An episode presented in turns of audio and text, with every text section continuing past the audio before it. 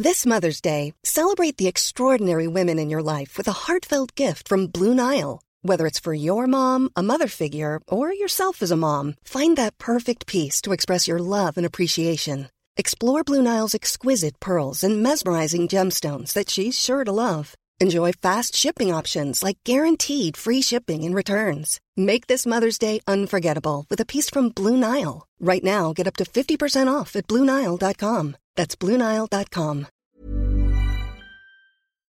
In a sudden flash, it all comes clear. It's a eureka moment, an epiphany. Hi, I'm Marcus Smith, host of the Constant Wonder podcast.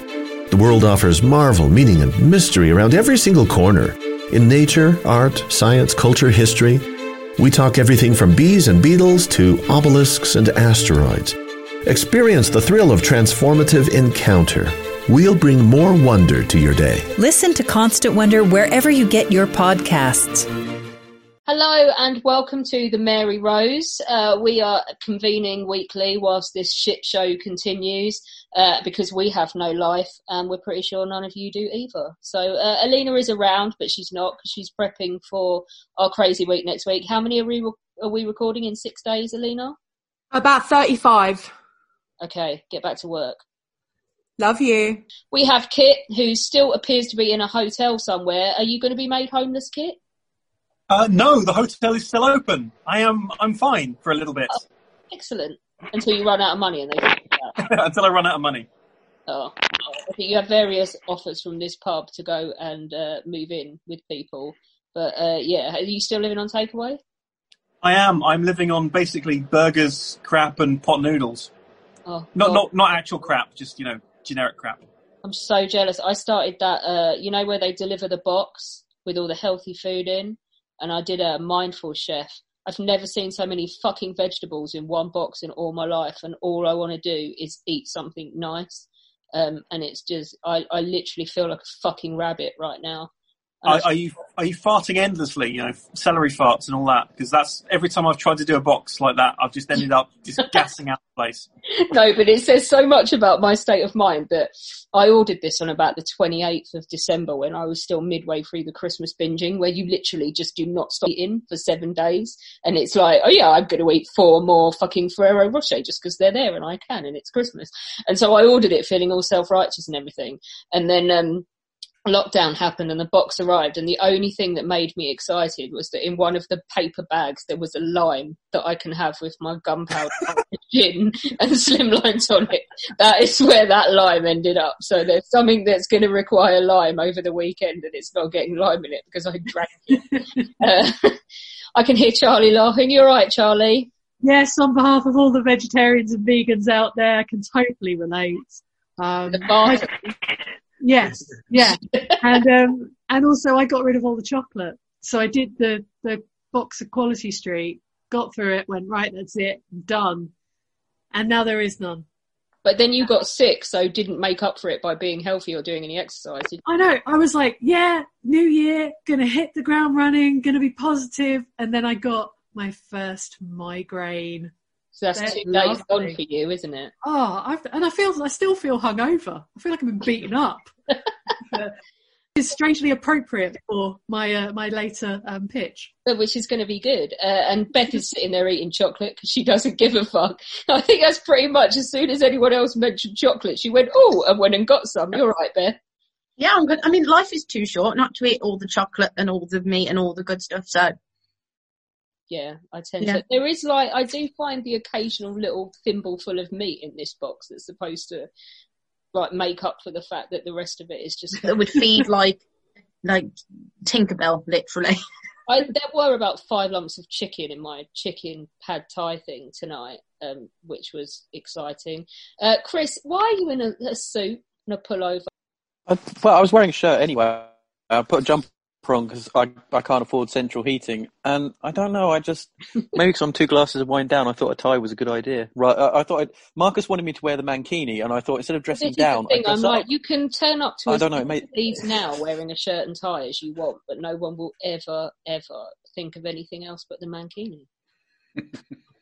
I know, I was on the phone to my sister and I said, I mentioned it, and she went, there aren't pictures, are there? I was like, Yeah, I think they hit Twitter and she went, no, no, no, God, no, no, no one ever wants to see that. So, But yeah. ironically, uh, you've got a date out of it. Is that right? or have you got a date? Well, well, not out of despite it. uh, despite it, I'm, I'm I'm hoping she hasn't seen them. Um, an, another friend of mine, a female friend of mine, has seen them. She, well, I mentioned it, and so she went off on Twitter and googled them. Um, yeah, Sam, if you're listening, I, I, I still hear the laughter. Um, but yeah, no, the, the the other person hasn't hasn't seen them, so It was quite good. good. for you that you seemed to be leaning forward and clenching a bit, so it made you look like you had pecs. that might do you. Do you some rather than man boobs. That's probably just because he didn't have his heating on. Yeah. Oh, we have Kate Spooner with us as well. All right, Kate? Hello, I'm good, thank you. It's pouring with rain. It seems to pour with rain a lot where you live. Is this just like a fallacy about Spain being awesome and warm all the time? No, no, no. Yeah, it's all it's all lies. The rain in Spain falls everywhere, all the time. Brilliant. Uh, It's horrible. Honestly, we've got like this cold. I don't know, some sort of storm and cold, and everywhere's getting snow except us. We're just getting rain. Ew. And uh, are you still pretending there's no COVID? Yeah, yeah. We're still pretending there's no COVID, but we have to pretend within our own town now. We can't leave our own town. I can stay inside La Linea, which is the, like the town where I live. Um, so it doesn't really affect me. It just means I can't go to the next town to go shopping. Um, so we can only spread it between our our like own little village, which is nice. Excellent. We also have with us, who else have we got? We've got Lockie with us. You all right, Lockie? Hello. Yeah, good. Um, This time a couple of weeks ago, you were playing rugby. It's a bit surreal, isn't it? yeah, it is. Um, never, never nuzzle anyone's testicles again. no, we're, we're kind of. I I can't even nuzzle my own testicles. Unfortunately, I'm left to um, kind of running, which I, you know, everyone hates running anyway, but me as a 20 stone man really, really fucking hates running. Um, but my brother's set a stupid challenge, which is 200k by the end of January. So And you Not can't be beaten him. by your brother. no, little brother, I've got Oh no! Oh, so get running. Little brother, bless his heart, he's only six foot four. oh, this class is a midget in the Lockie household. We also have Clive with us. You all right, Clive? I'm all right, Alex. How are you? Uh, yeah, apart from wanting to just eat a massive burger after four days, it's fucking mindful. I don't know who's mindful on it. It's not me. I've been angry all week. How is North London? North London's very exciting, except I hardly go out of the house anymore, so I can't really testify to what it's like out of the window. It's probably the best place to stay in North London, inside. I like that you've got the disco lights as well going on tonight. These are special disco lights. They're kind of bouncy ones, and they're noise activated. Oh, brilliant. So they're going to dance every time you talk. Absolutely. I hope no one's got kind of epilepsy or anything that's going to be set off. I, I guess, uh, no, it, our, our one epileptic person isn't here tonight, so yeah, we're good. We also That's have good. Boney as well. You're right, Matt. How you doing? I'm very well, boss. How are you? Not bad. Your uh, latest podcast is doing very well. What is it? The Battle of Bardia. Yeah, which was which was quite fun because I knew nothing about it, but it's got a, a fantastic Canadian at the central part of the story, Ray, Raymond Collishaw, and uh, his exploits in the First World War and then in Russia, which we should do something about as well. Yeah, we definitely should at some point. So we are so Holmes, you're not judging tonight, are you? I'm not judging tonight. Actually, it was a. I follow the usual process I do when I'm just about to log in. I've got my little notebook out and pen and everything, and I thought, fuck it, I don't need them tonight. Yeah. I noticed that the bar snacks have gone down considerably since lockdown was announced. Yeah, but actually, we've been up for two weeks. That's better than better than we were averaging in the summer. Yeah, that's pretty good. Uh, yeah, so you're going to actually take part today, aren't you? I'm gonna I'm gonna take part. Yeah, I'll, I'll do I'll do five minutes and fuck off like Alina normally does. That's what we do. Five minutes. Give her too much credit. And Uh, also, you know, I, I, I've not done a Clive this week as well. I've not been whinging on our chat about how judges are biased and stuff like that. I've not Well- tried to do any unfair influencing, influencing or anything. Got good judges this week. Well, you say that, Clive, but I feel they're both going to be biased because just for shits and giggles, we picked the two most unsporty people because we are doing history's greatest sport, sporting moment this week. So we've picked Zach, who literally couldn't give a fuck about anything that makes people sweat unless it involves a washing machine, and Princess, who basically only likes sports like polo or whatever else they play down in uh, his posh part of Kent. Uh, so, you're all right, guys? How you doing? Yeah, heads down for the final chukker. What? What? Yeah. Um, yeah, yeah. Like, if I see anything other than like you know kids trying to learn to play something decent, like field hockey, it just kind of fills me with sadness. It's just boring. I, I remember the the football World Cup, not the World Cup, because there's like even World Cup of ballroom dancing um, being on, and having to like turn my back to TVs everywhere I went. So yeah, I am pretty bitter about sport. I'm never sure quite why. So um, So this should um, be fun for everybody. yeah, so this would be good. So this is, this would be fine. Hockey or something involving animals, um, they're pretty screwed. And Zach's just as bitter. So yeah, Zach. See, see, unlike Marcus, I know why I hate sport, and it's all to do with bad uh, at it. Well, yeah, partly I was shit at it, but I, I had one of these PE teachers. Some of you might know the type that I'm talking about, who would wear kind of shorts that were three sizes too small, even in the depths of winter, and was just that little bit too keen to demonstrate exactly how a rugby scrum should be done, which therefore involved hands going in places where they really shouldn't be going. Oh, see, we had the middle-aged or slash old-age pensioner lady teachers with the tiny netball skirts who didn't vacate themselves after you'd all been in the showers from the Mm. change. Yeah. My mother taught at us in a school where the PE teacher was nicknamed Plastic Dip because he wore a tight tracksuit all the time, making it look as though he'd been dipped in plastic. And some, graffi- some graffiti went up on the wall saying, Plastic Dip is a wanker. Like a few days later, it said, Plastic Dip is a great, is a big wanker. The rest of the staff were convinced that he put the big in. Oh, brilliant. One, Okay. one thing about PE teachers, can someone explain why do PE teachers also teach geography? Because I don't see any correlation between Yeah. kicking a ball and longshore Yeah, drift. Even PE That's can do weird. that. That's true. Yeah, oh, they all do. It Thank really you. is. It's because they're not real subjects. You know, kick a ball around. Here's where France is. It's done. Oh, So you did advanced level geography. before the uh, we also have with us today, and he was kind of like, I don't really have anything to say for this topic, and I was like, nobody cares, nobody cares. They just want you down the pub because coming live from the great state of Georgia, which started this whole fucking mess by electing two Democrats to the Senate this week. John, are you still in one piece? I, I'm I'm doing fine. What's what's going on? I hadn't heard anything about that. Uh, Um, you, your biggest hero now is the guy with the bear, the horns and the bear bikini. Yeah, that's that's. Uh, I mean, it, we were we were talking about uh, uh, you know somebody uh, mankining up, but our guys over here because it's winter are taking it to a whole new level. There was a, a, a I had to check to make sure I hadn't like had some bad bourbon before watching this. I thought I saw a guy with a bison hat and a Chewbacca bikini, like prancing around in Nancy Pelosi's speaker chair at, at the U.S. Capitol. And um, according to a couple of friends, I, I wasn't hallucinating. No, he's Um, front and center all over the UK coverage.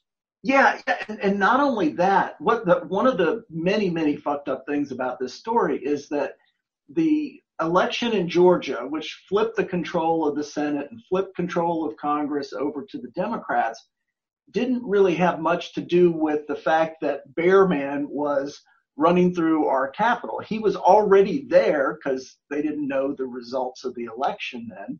Uh, so he had planned on showing up there anyway. It was already on his calendar invite, and uh, yeah. So uh, you know, all the weird stuff there was was actually two different weird things at the same time. And as So I don't, I don't know if anyone noticed, but he seemed to have, have drawn the silhouette of a cock on his on the right hand side. Of the worst tattoo ever. Yeah.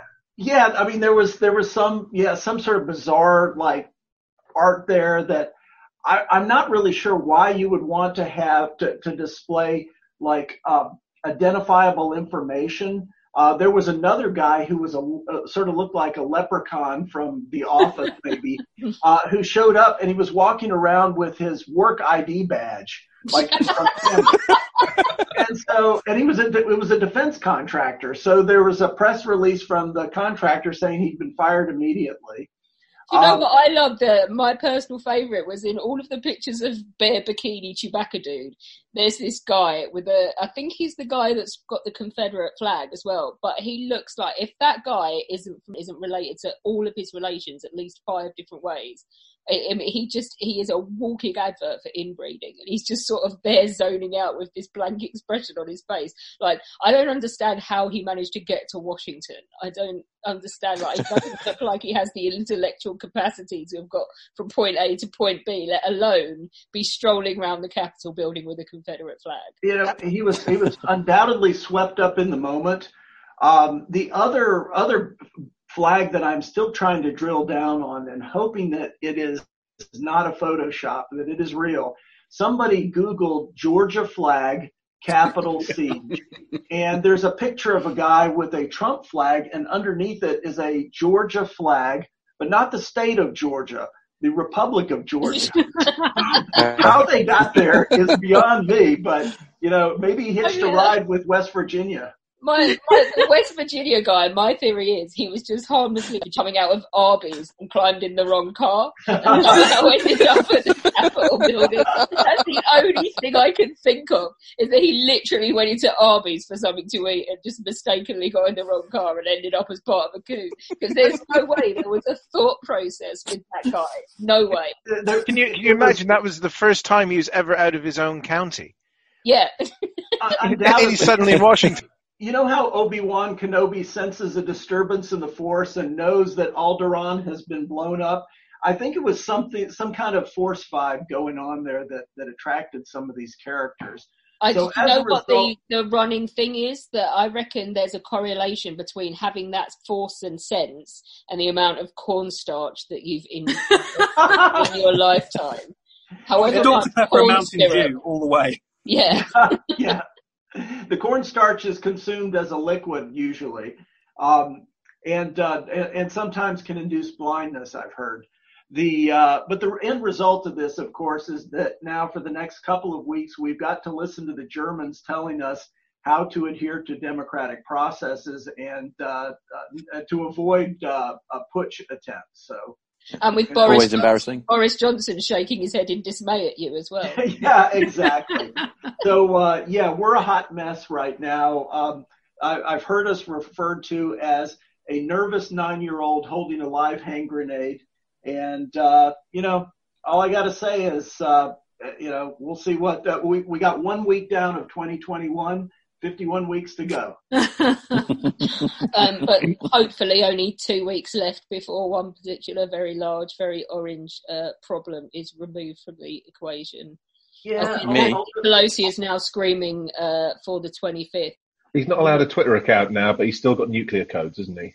Yeah. yeah, exactly. And probably someone's Twitter account he can borrow and uh, log in on.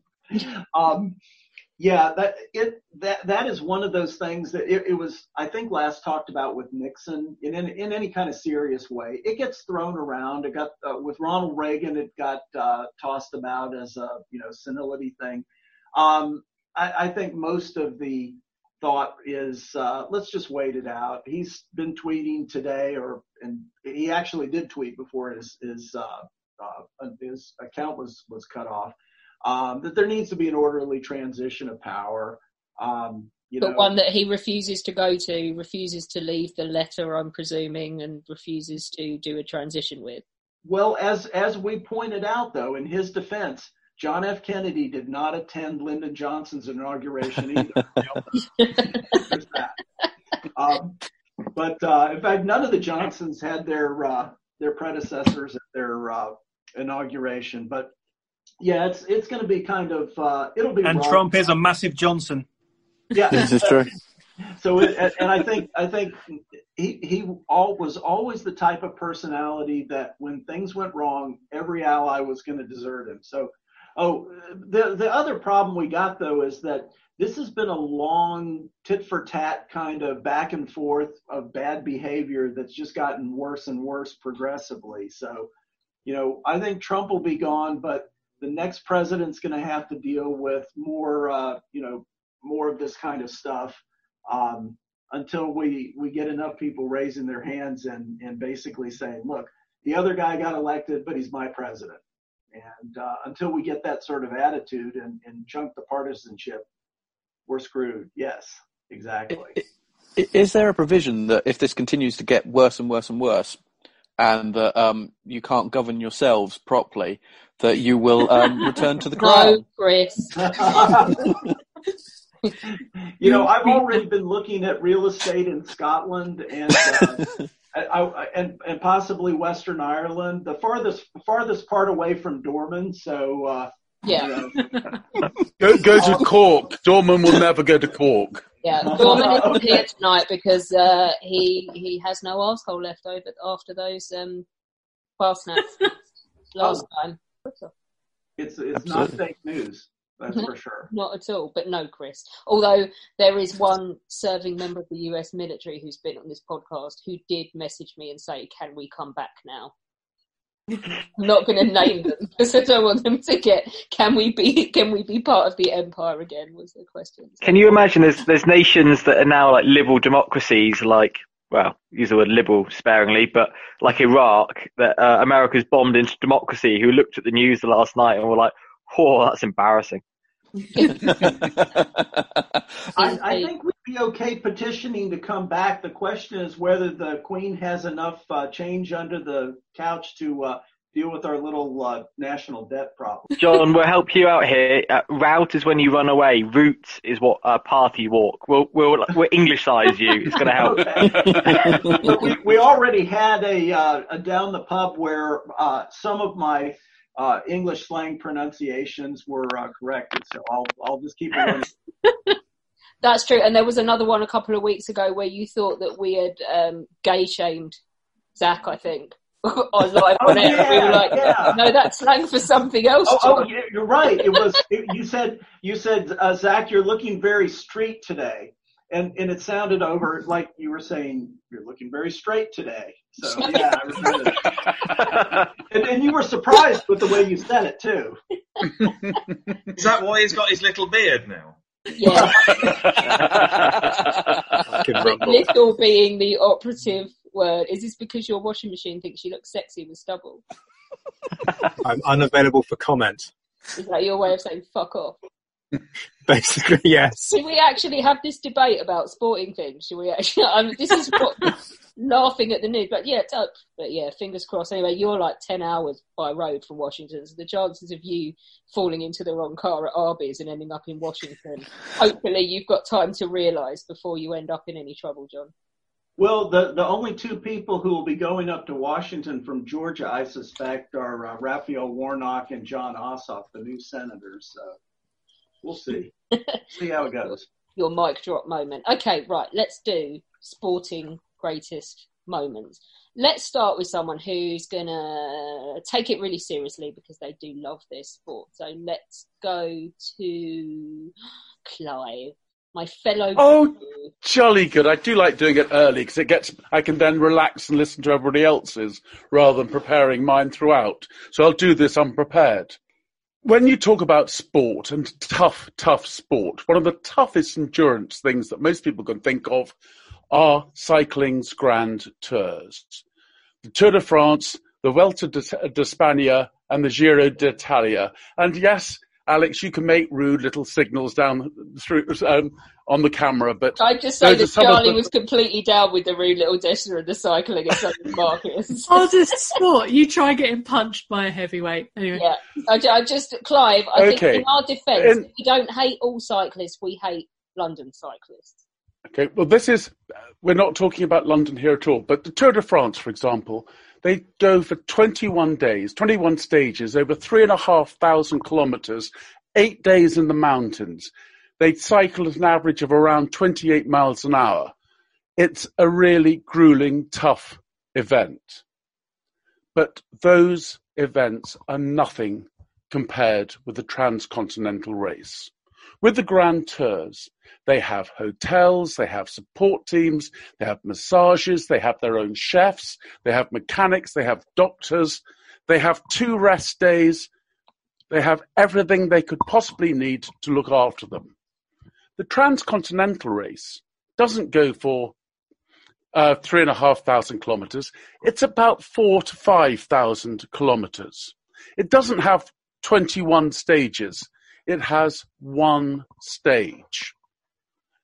It doesn't have set routes. Cyclists have to navigate their own way, just calling in at three selected checkpoints on the way. But those checkpoints are always bang at the top of a really gru- grueling mountain with a compulsory parcours for the last 20 miles or so, taking them often over unbuilt, unlaid roads, which puncture tyres and buckle wheels. The transcontinental race is normally won in between eight and ten days. Cyclists set off carrying all that they'll need, other than the food they buy at motorway uh, service stations and things like that on the way, or McDonald's, and they just ride and ride, sleeping in ditches, bus stations, washing in McDonald's lavatories, whatever.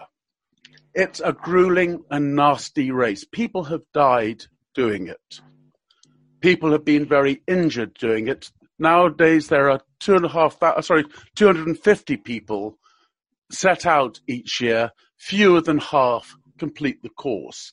It is one of the nastiest, cruelest races, and it's fun to watch. All of the riders carry transponders, and you can follow the little dots as they move across Europe. Originally, it went from London to Istanbul, then moved to Belgium to Istanbul. Then, after the Turkish um, coup a few years ago, it moved from Turkey, sorry, from Turkey to Greece as the endpoint. And then in 2019, it reversed and went north from Bulgaria up to Brest in France, but still sticking to the same distance and still being extraordinarily grueling. The, the race was founded in 2017 by, sorry, by 2013 by Mike Hall, who was a veteran endurance rider who had ridden and won a number of different endurance races around the world. Sadly, in 2017, he was killed in the Indy Pack race between the Indian Ocean and the Pacific Ocean going across the south of Australia.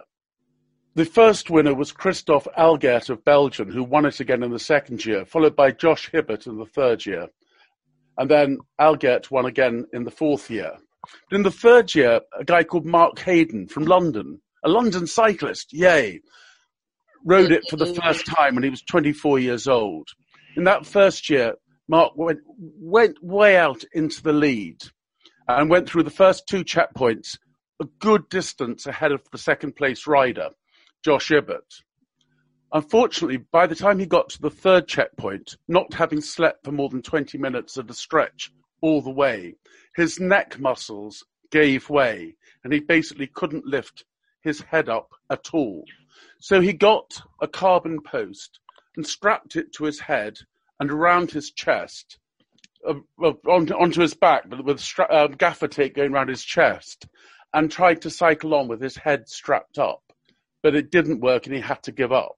But not being downhearted, he did it again the next year, except that he then got pneumonia by the time of the first checkpoint, had to spend two days in bed before getting back on his bicycle and coming in in third place, eventually overtaking lots of other people.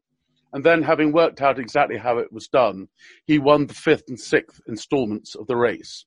But it's the seventh installment in 2019 that I want to talk about, because something quite special happened there.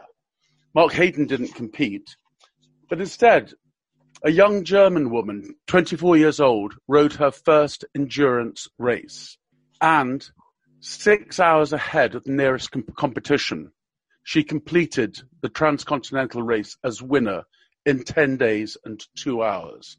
This was an absolutely amazing feat firstly, to do it in your first race, but secondly, for a woman to show that women can compete in the most in the most difficult, the toughest endurance cycling event out there. When there has been debate for years about a woman's Tour de France being raced. There's been debate for years about equality in pay and in prize money for, for women cyclists. She was able to show that women can beat men at the toughest end of the game. Fiona Kohlberger Binger isn't even a professional cyclist. She's a cancer researcher.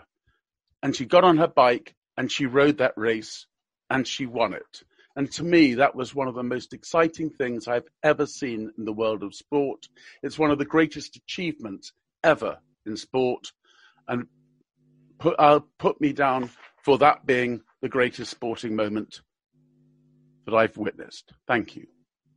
you know, I was ready to crap all over that, and then you got to the point, and I was like, "Oh, she's." But then you said that there's no actual path, right? So, is there a chance she just can cut off two and a half thousand No, kilometers they- just shit? They all have transponders, and you you follow them throughout, and you can see exactly where they are at any time. Yeah, because she not just like tie it to a donkey and send that round or something, or put it on someone's car.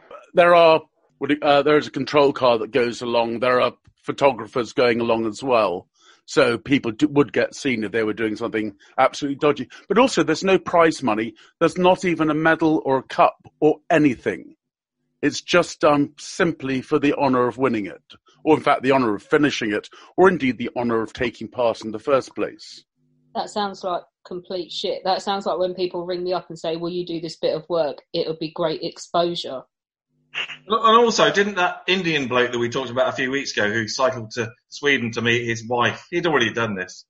He didn't race though. He was just strolling along on a big old rickety bike, and he was probably stopping off in nice hotels on the way.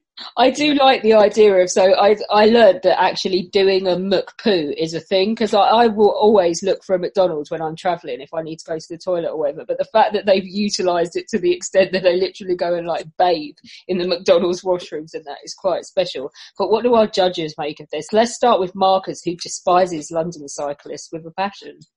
Well, yeah, Clive always complains about the judges. So we've got two different judges tonight, and I've made it abundantly clear in my couple of weeks of like working through lockdown that London cyclists are just some of the worst because they will cut you up and then complain that uh, when they go through the red light that they almost run over, uh, and that's not just some of them, but nearly all of them.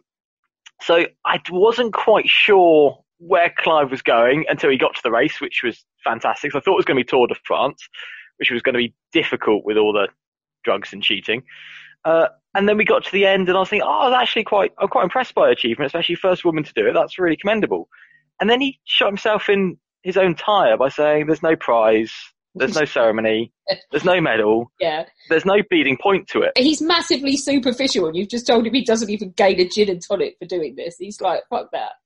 and they in there what do they get they Clive gave us a long list of preparations their support staff their doctors and then a two rest day because that's what you really want in a sporting event two days in the middle to do bugger all it's really good spectator sport whilst they go into their mcdonald's so i'm not quite Well, sure no, the audience that- are getting a lot out of this Ma- Marcus, Marcus, you weren't unlike Holmes. You weren't listening. Holmes is a good judge in that way. He always listens to everything. the, the Tour So de France where they have rest.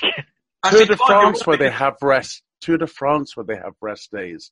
The beauty of the transcontinental is there is no rest days. There's no Some rest days, just McDonald's. Ten days to finish it. The the last rider across the line took about twenty eight days to finish it. I bet they felt everyone had gone home by that point, and they felt really stupid. All those few people that remain around to clap the losers at the end had gone home by that point. Uh, Lockie's just pointed out that when you go into McDonald's for a McPoo or a McShit, and you say to the staff, "I'm going to buy something on my way out," that's a McShit with a side of lies.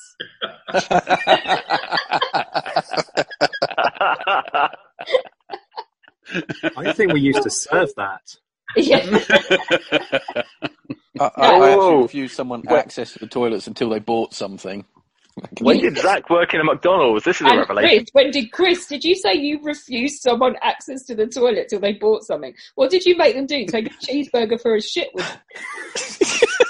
Yeah, we, we had the control because we shut upstairs. We only had the, the downstairs toilet, and we had the lock um, on the uh, uh, at the at the front desk.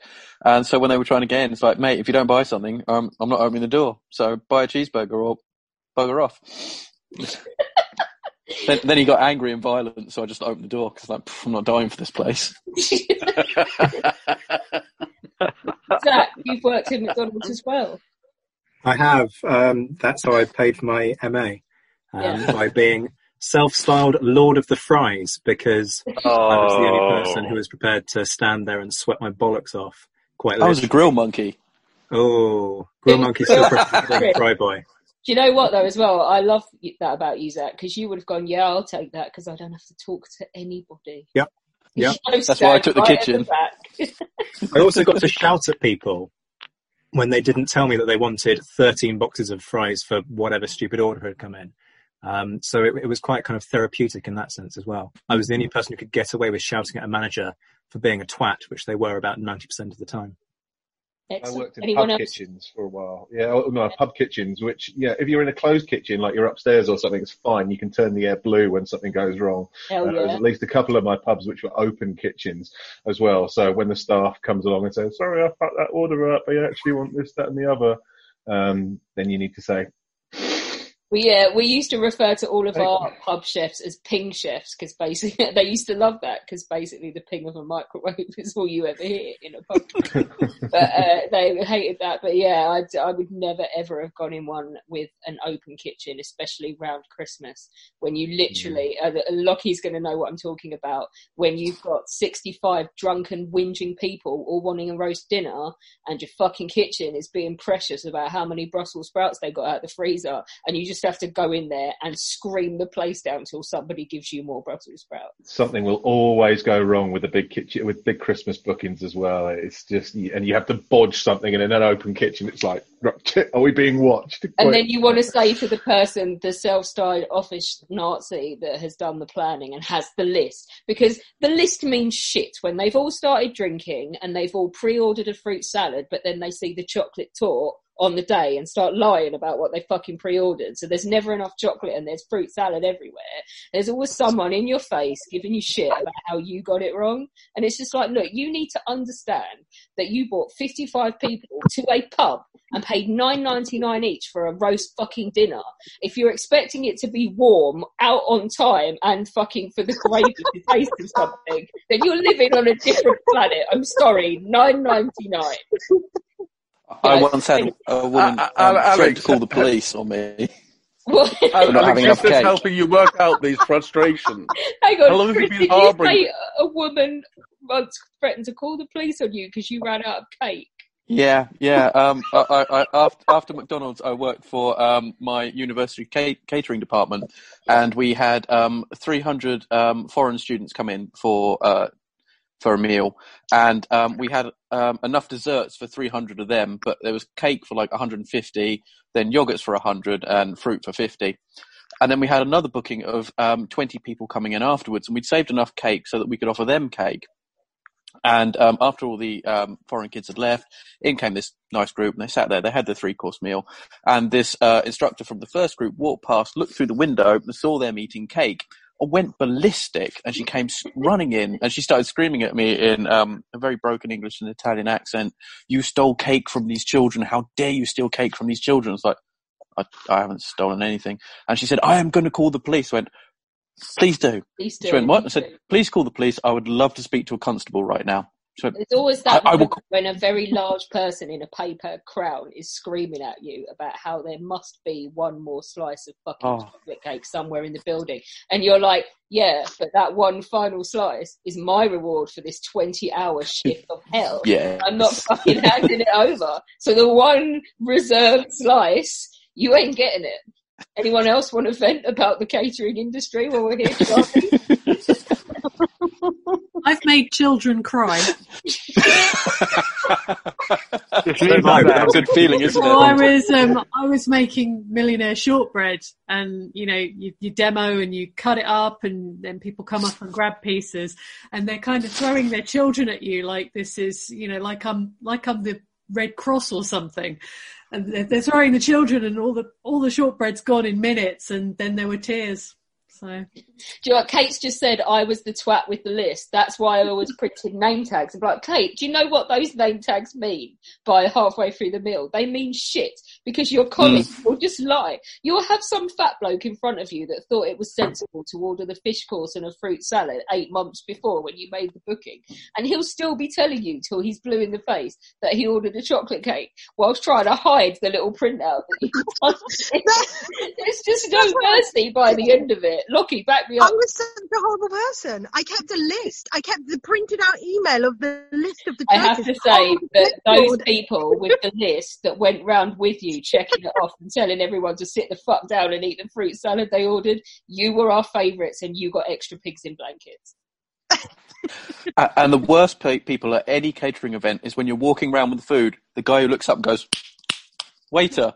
It's like, what the Um, fuck are you? go to the back of the list. You're at the back of the fucking queue, mate. Yeah, They you, get special you don't get the gravy, you get the fat run off from the meat with a spoonful of leftover gravy. As Yeah. I've had people whistle at me as well. I've actually had people whistle at me when I usually when I'm behind the bar, but yeah, actually Chris- whistle. And Christmas is just a terrible that is I'm time. not a fucking dog.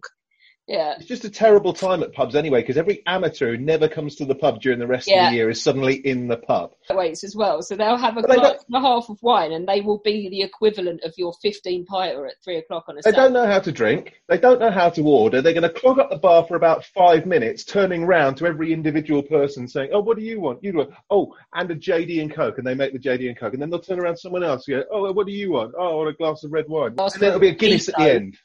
Or order all 25 drinks at once because I'm not a moron and I'll remember them rather Oh than no, going, you work in a bar, so clearly you are a moron because they think that anybody who works behind a bar is a complete the best. I so we I was a, uh, managing a cocktail bar and the best one was uh, the the people that would order a mojito, which if you, if you don't say it right, you're not having one.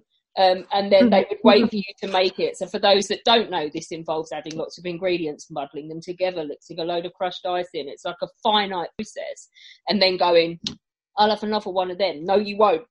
No. Yeah. Oh no, you don't order two separately. Mm, Why no. not? Because they're a rule. No. Just like, and uh, do you know, I Yeah. did have one bartender once that, you know, the little printed labels um, that you could make for behind the bar to label your stuff, like where the apple juice goes and label the cranberry juice. He printed a big long one out that said a spritzer is not a spritzer if it's made with lemonade and stuck it to the front of his till. It was brilliant. Anyway, we've been on the air for nearly an hour and we've only discussed one moment of sporting greatness so far. I, I think that means I win then. Fine. Clive, you've won. Anybody, because while we're at it, does anyone else? Speaking of ever lightweight, worked Zach's got to go to bed pretty soon. So, um, Carry on by default, talking. Clive, Clive, Mi- Clive's mine's a big, gold. mine's a Big Mac with large fries, please. Zach, you got anything? You, uh, do you know what? Heartbreakingly, the, the defender of McDonald's, James, isn't here. He's still in the waiting room. Oh, Zach. Um, Zach, been any locked out of McDonald's box. cycling? Well, unlike Marcus, I was actually listening to what Clive was saying. I, I just, I'm, I'm not convinced, Clive. I wanted to be convinced. I was hoping for voices as well. You know, different impressions. I, I had, Sorry, I- I had, I had a lot of The hopes tr- for this trouble is when people are cycling solo, they're not talking much. No, well, perhaps that's the issue with cycling. Um, Clive, I, I mean, cycled for said- length of career. I talked the entire bloody time. Were you Cursing to yourself about how far. It, it was a lot of swearing and a lot of mcpooing.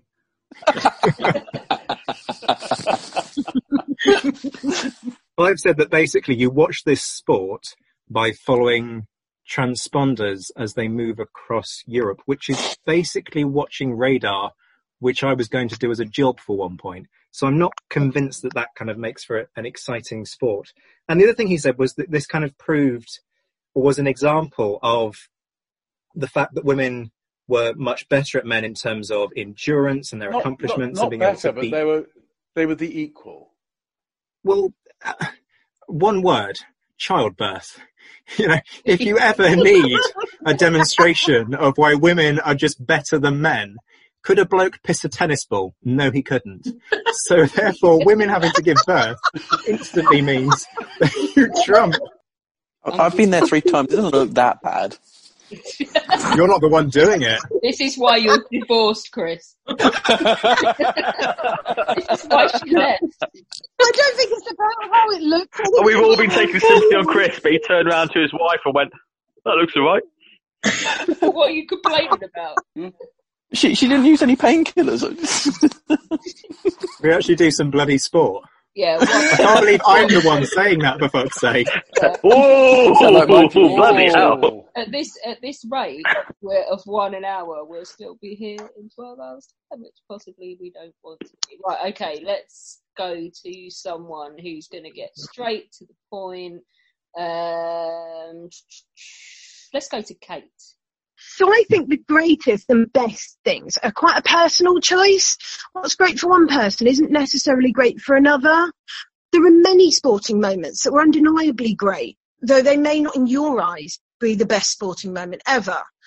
But the moments I'm about to describe were definitely an inspiration for me, and although I'm not quite old enough to remember all of them, they certainly shaped my life. So first an honorary mention to show jumping superstar Nick Skelton, who I've adored for as long as I can remember. As a child, I would watch him riding, studying in detail. His bond with and the trust between him and his horses is the stuff of legend. He and Lastic seemed to defy gravity when they soared over seven foot seven to break the Puissance record in 1978, a record that still stands today. What a great moment. I was devastated when Nick fell and broke his neck. But 16 years later, I cried again when aged 58, he won his first individual Olympic gold in Rio. It was truly special when he climbed onto the podium to receive that medal. Nick Skelton has inspired generations and proved to us all that dreams really can come true. And when speaking of Olympic fairy tales, surely one should mention Stroller. Bought as a junior pony for a farmer's daughter, their incredible rise to international fame summed up every schoolgirl rider's dream. What pony mad little girl hasn't dreamt of taking her pony to the Olympics? For Marion Coakes, that dream came true with Stroller. The pony he leapt to victory in the Hickstead Derby, one of the most grueling and imposing show jumping courses in the world.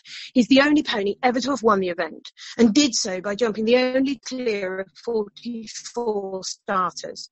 Marion and Stroller, like Nick and Lastic, also jumped puissance. At the Antwerp show in 67, Stroller cleared the wall at six foot eight and only touched a brick at six foot ten to win jointly with Alwin Schockemöhle on Athlet, a huge horse and puissance specialist.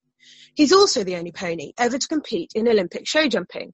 1968, Mexico City. It was a strange year for all the equestrians at the Olympics. Many horses had a difficult time adjusting to the high altitude and the moody climate. Moreover, it was a punishing challenge, even for regular sized jumpers. The first round had 17 efforts in a vast arena to be covered in a blazing 96 seconds. Only four of the initial 87 competitors were within the time. The second round was more like a puissance. The imposing central fence was 1 metre 70 high and 2 metres 20 wide.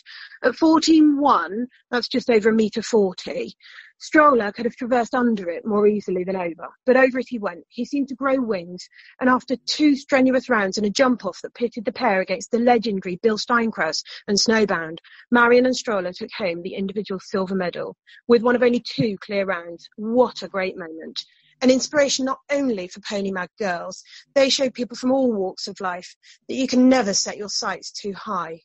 On that note, I would like to introduce Bob Champion and Aldaniti.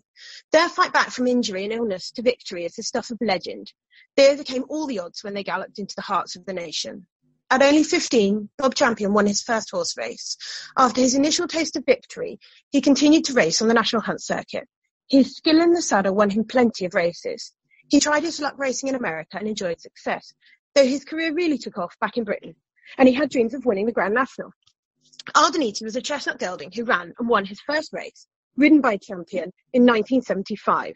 A further five respectable runs before disaster struck. He pulled up lame after a race and needed more than a year off. Fully recovered, he raced six times towards the end of the following season. He was placed in all and won twice.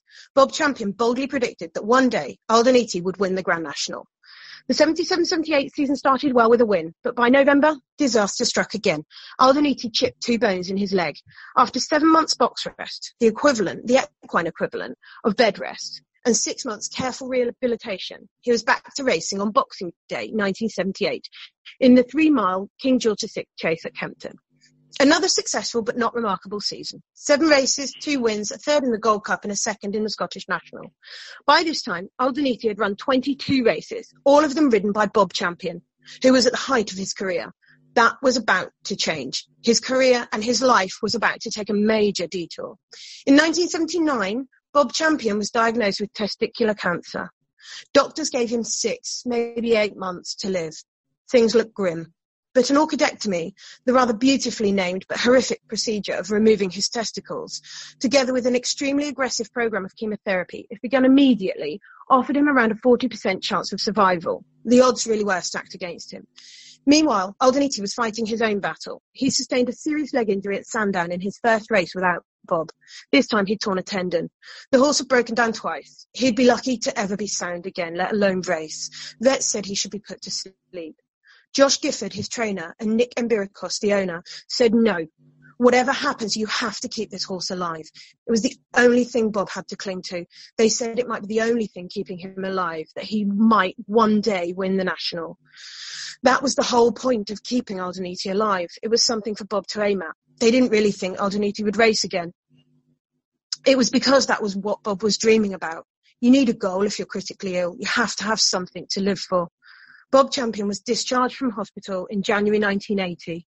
The illness and chemotherapy had left him emaciated and so weak he could hardly stand. Treatment had not been easy and a large-scale infection nearly claimed his life. Aldaniti spent the whole of 1980 recovering at his owner's farm.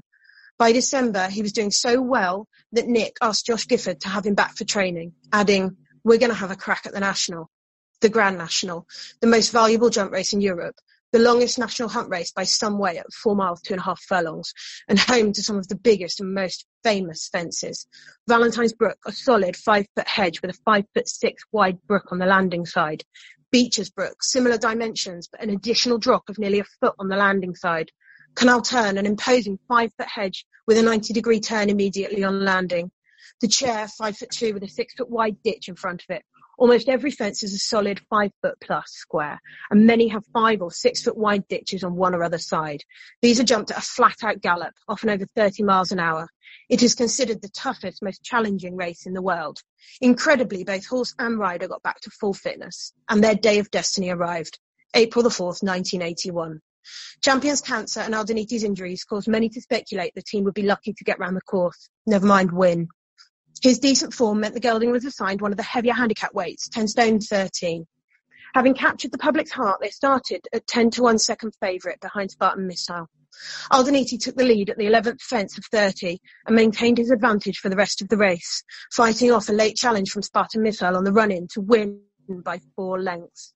Watched by 60,000 people at Aintree and 750 million on TV worldwide, the miracle had happened. Bob Champion had beat cancer and his horse, twice near fatally injured, had galloped all of his rivals into submission. Aldaniti retired to his owner's farm in Sussex not long after the win, but he kept busy, starring as himself in Champions, the film of their story, and raising funds for the Bob Champion Cancer Trust. He made a return to Aintree on Grand National Day in 1987, when he was accorded a hero's welcome at the end of a 250 mile fundraising walk from Buckingham Palace. In return for a minimum thousand pound donation, anyone could ride Aldaniti for a mile. They raised nearly a million quid that day. Bob raced successfully for a few more years before turning his hand to training and setting up his trust, which has raised millions. He continues to raise funds for cancer research, now aged 72. Their victory is one of the most memorable and emotional moments ever to be recorded. They are both legends of the horse racing world. Their legacy is a sense of hope for all those who follow in their paths. They taught us that even when things look desperate, success is just over the next fence for those who choose to make the jump. Wow. I just, do you know what? As, as like inspiring as that got towards the second end, I fear that as soon as you uttered the words removed the testicles, both of the male judges went to shit and heard nothing else. what you said, Zach. Is that fair? Yeah, I'm, I'm still on the testicle thing. Zach, what do you make of this one? This is a contender. I don't really care what Marcus says. He can throw his tiara across the room. This is just one of the great sporting stories about how the two of them kind of got each other through the most horrendous um, period of their lives. I, I, haven't got any questions. I'm, I'm with Kate. A lot of the way, it's going to take some beating. Thank you. This is sounding more and more like um, a Disney, isn't it?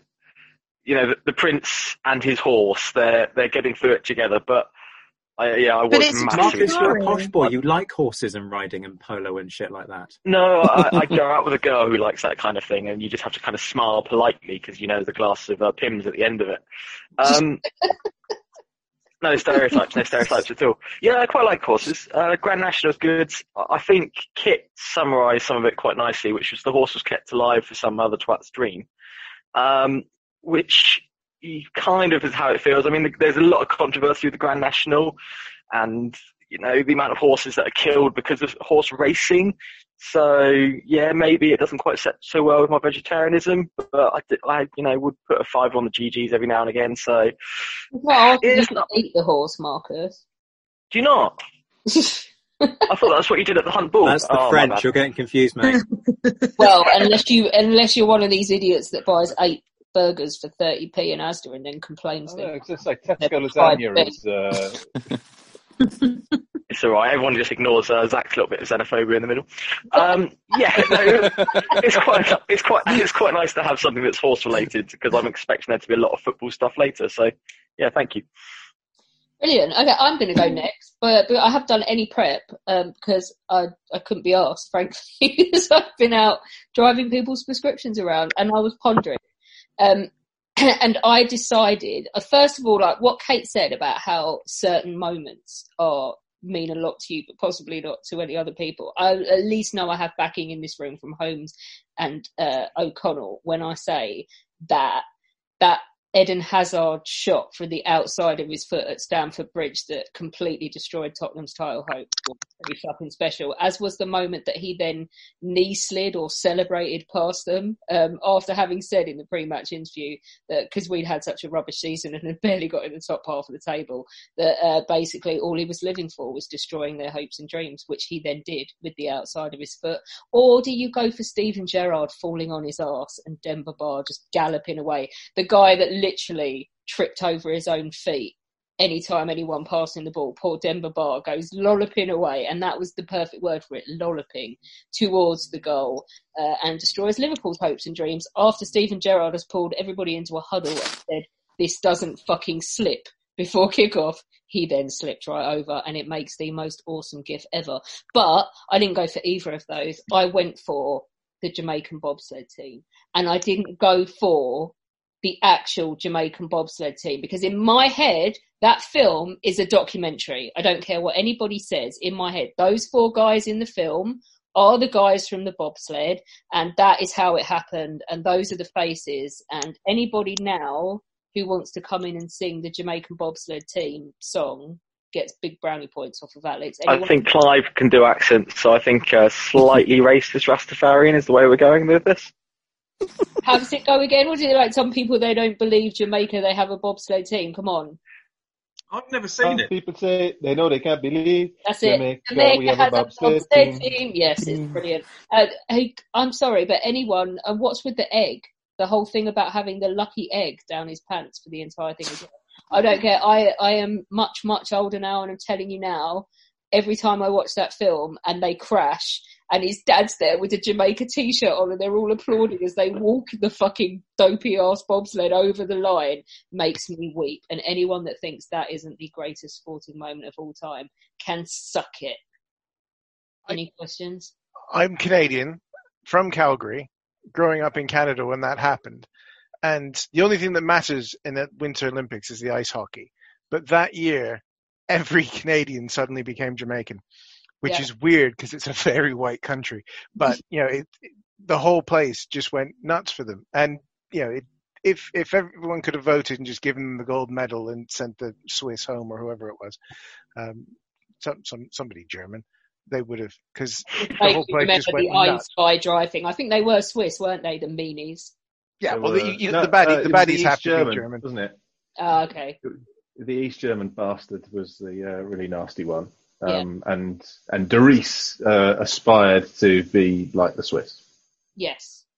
I, I've, I've watched this a few times, and uh, in fact, dressed as one of the uh, four on our 2012 rugby tour to Cologne, um, with three others who also donned um, lycra and yellow skid lids, and we got a little yellow toboggan and stuck a Jamaican flag on it and carried it around Cologne as we went out on the piss. For um, this reason, my ambition in life, my travel bucket list thing, I think it's Latvia is the only place you can go where you can bobsled. as a tourist, and there are there are you three guys that do the driving and whatever, and you're basically the useless person sitting three back or whatever, and you get to do a run. You also you can do the ridiculous fucking thing where that you just lie on a a wooden frame and lob yourself down a mountain. You can do that as well. But they, it's called the frog because they frame you entirely in green crash mats so that you don't kill yourself and push you down that way. But yeah, uh, that Jamaican bobsled team for me, they are my heroes. And yeah, I still cry like a sissy bitch every time I see that last scene. So this greatest sporting moment involves a lucky egg down someone's pants. That's not yep. euphemism and sliding around on ice, which is notorious for being incredibly slippery at the best of times and sliding down a hill. Yeah. You're not selling this to me, Alex. Dudes, this is like, you should love this. You two are the quintessential little last picked for every team whiners that don't like sport who I mean let's just get it out of the way. You weren't good at any sport, therefore you don't like any sport and you complain about sport and you don't yes. want to but Zach I'm looking at you. Marcus I'm looking at you as well because I suspect that even though you are built like a brick shit house, you sucked at sport and that this is why, where your bitterness comes from. These guys sucked at this sport. They lived on a fucking Caribbean island and they decided to be bobsledders. If you haven't seen the film, the bit where they first try and run on ice is brilliant. They were you in lycra in a bobsled with an egg stuffed down their pants. And yet Alex, nobody wants to see me in lycra. This is why I'm not a cyclist. I kind of do now with an egg stuffed down your pants. I'm, I'm twigging something here. Can we do made up sports events? because if so, I'm completely changing mine well, that's that's one of the problems with this that you haven't chosen the Jamaican bobsleigh team. You've chosen Cool Runnings. No, I which has just been which has just my... been every rugby boy's excuse to black up no. for the last twenty years. I have picked the Jamaican bobsled team's up. appearance at the 1988 Olympia, Winter Olympics is what I've picked. I can sympathise slightly because, in a stereotypical way, yes, I've done the St Moritz Cresta run when I was at university because yeah, I was I was one of those. But obviously, that's a massive stereotypical experience for all university students. We did that at Bournemouth all the time, to be honest. well, Bournemouth isn't a university. With the night before. Um, it's a, it was a it was a polytech, so you kind of. Um, but the one of the biggest things you just absolutely turned me off with the opening because what there was something about someone's left foot curving through the air, and I was like lost where the foot was going. And uh, just following on from Marcus, when you were talking about football, shut up, Marcus, you've had your chance. when you were talking about football, all I wrote down was just something football, not going to win. Um, so I'm glad that you went for something different, but I'm I'm not convinced by this. I'm sorry. It's because you have no fucking soul. Why would I want something that emulates my own shit sporting experience? Because then you don't have to be quite so embarrassed about being so bitter about sport. Cause I'm not embarrassed. I'm just naturally bitter. right. Okay. Let's move on. Let's go to. Do you know who I'm going to go to next? Because I know that I think John's supposed to be working, but he's so keen to hear this one. Charlie. Yay! Okay, I'm really looking forward to this one. Um, I was dreading this because I'm I'm not a sports fanatic. The only sports I actually follow with any enthusiasm are the boat races. Come on, Cambridge! University Challenge. Come on, Cambridge! And RuPaul's Drag Race. And I assure you, if there's a Cambridge Queen in there, I will be cheering her on. But that being said, I am inordinately fond of watching big men hit each other. Heavyweight boxing. I've always enjoyed it and I'm always happy to watch a Rocky movie at any time, though he was never really more than a middleweight, really. The Rumble in the Jungle is what I want to talk to you about today. It was scheduled to take place in Kinshasa, Zaire in September 1974. Legendary boxing promoter Don King had promised the former heavyweight champion Muhammad Ali and the current title holder George Foreman $5 million apiece to fight. Now, 70s, that's even more money than it is now. Both fighters had agreed, and King went off to find someone willing to front $10 million to host his fight. He found his guy in the dictatorial President Mobutu of Zaire, who saw the fight as an opportunity to promote both his country and himself around the world. The fight very quickly ballooned into a huge exhibition bout And Ali, from the get-go, exuded confidence from every pore. He said, if you think the world was surprised when Nixon resigned, wait till I kick Foreman's behind. Um, I love everything that came out of that man's mouth. He was fabulous. But the general consensus at that time was that Ali was about to have his ass handed to him by Foreman. You see, Ali had recently struggled against Joe Frazier, who Foreman had beaten and knocked down seven times in their recent fight. Foreman was the younger fighter and the reigning heavyweight champion, and the odds had Ali at four to one. And even that was pretty generous. Ali had been stripped of his titles when he refused the Vietnam draft back, to, back in 1967. And in, in addition to the $10,000 fine he'd received and suspended jail sentence, he was banned from competing in the ring for three years. His big comeback fight had been against Joe Frazier, who beat him by judge's decision. There was at this time only one other fighter who'd beaten Ali, that was Ken Norton, who Foreman had put down in two rounds. So you can see why the 25 year old reigning champion Foreman was not expected to struggle in any way against the 32 year old former champ Ali. But none of this damp- dampened Ali's spirit. He must have been scared though, because he was far from stupid. He would have known he was the underdog, but confronted it with all the characteristic confidence and humour in fast-paced rhymes. He was articulate. He was quick-witted whenever he appeared on camera pre-fight. Though it was said that he never looked at Foreman's heavy bag with a fist dent in it the size of a melon whenever he had to walk past it into training. Ali said that he would dance. But then everything got delayed. When Foreman sustained a cut to the eyebrow in sparring, the fight was put back by six weeks to allow him to heal. This rattled Ali, who'd been surviving on a strict diet of optimism and bravado. By the day of the, by the time the fight rolled around on the 30th of October, 1974, even Ali thought he was going out to be beaten. His dressing room was thick with the atmosphere of consensus that they're basically sending their guy out to be pummeled. To break the tension, Ali said that he would dance repeatedly, and then he danced and got everyone in the room dancing with him. Foreman waiting in his dressing room was ready for Ali's dance. He trained for it. The guy had been saying he was going to dance over and over again. Foreman was ready to cut off the ring, making his opponent unable to do his dance when pinned to the ropes. Everything about staging of this fight had a sinister tension to it. Firstly, the fight was scheduled for 4 a.m. to work with US television timings.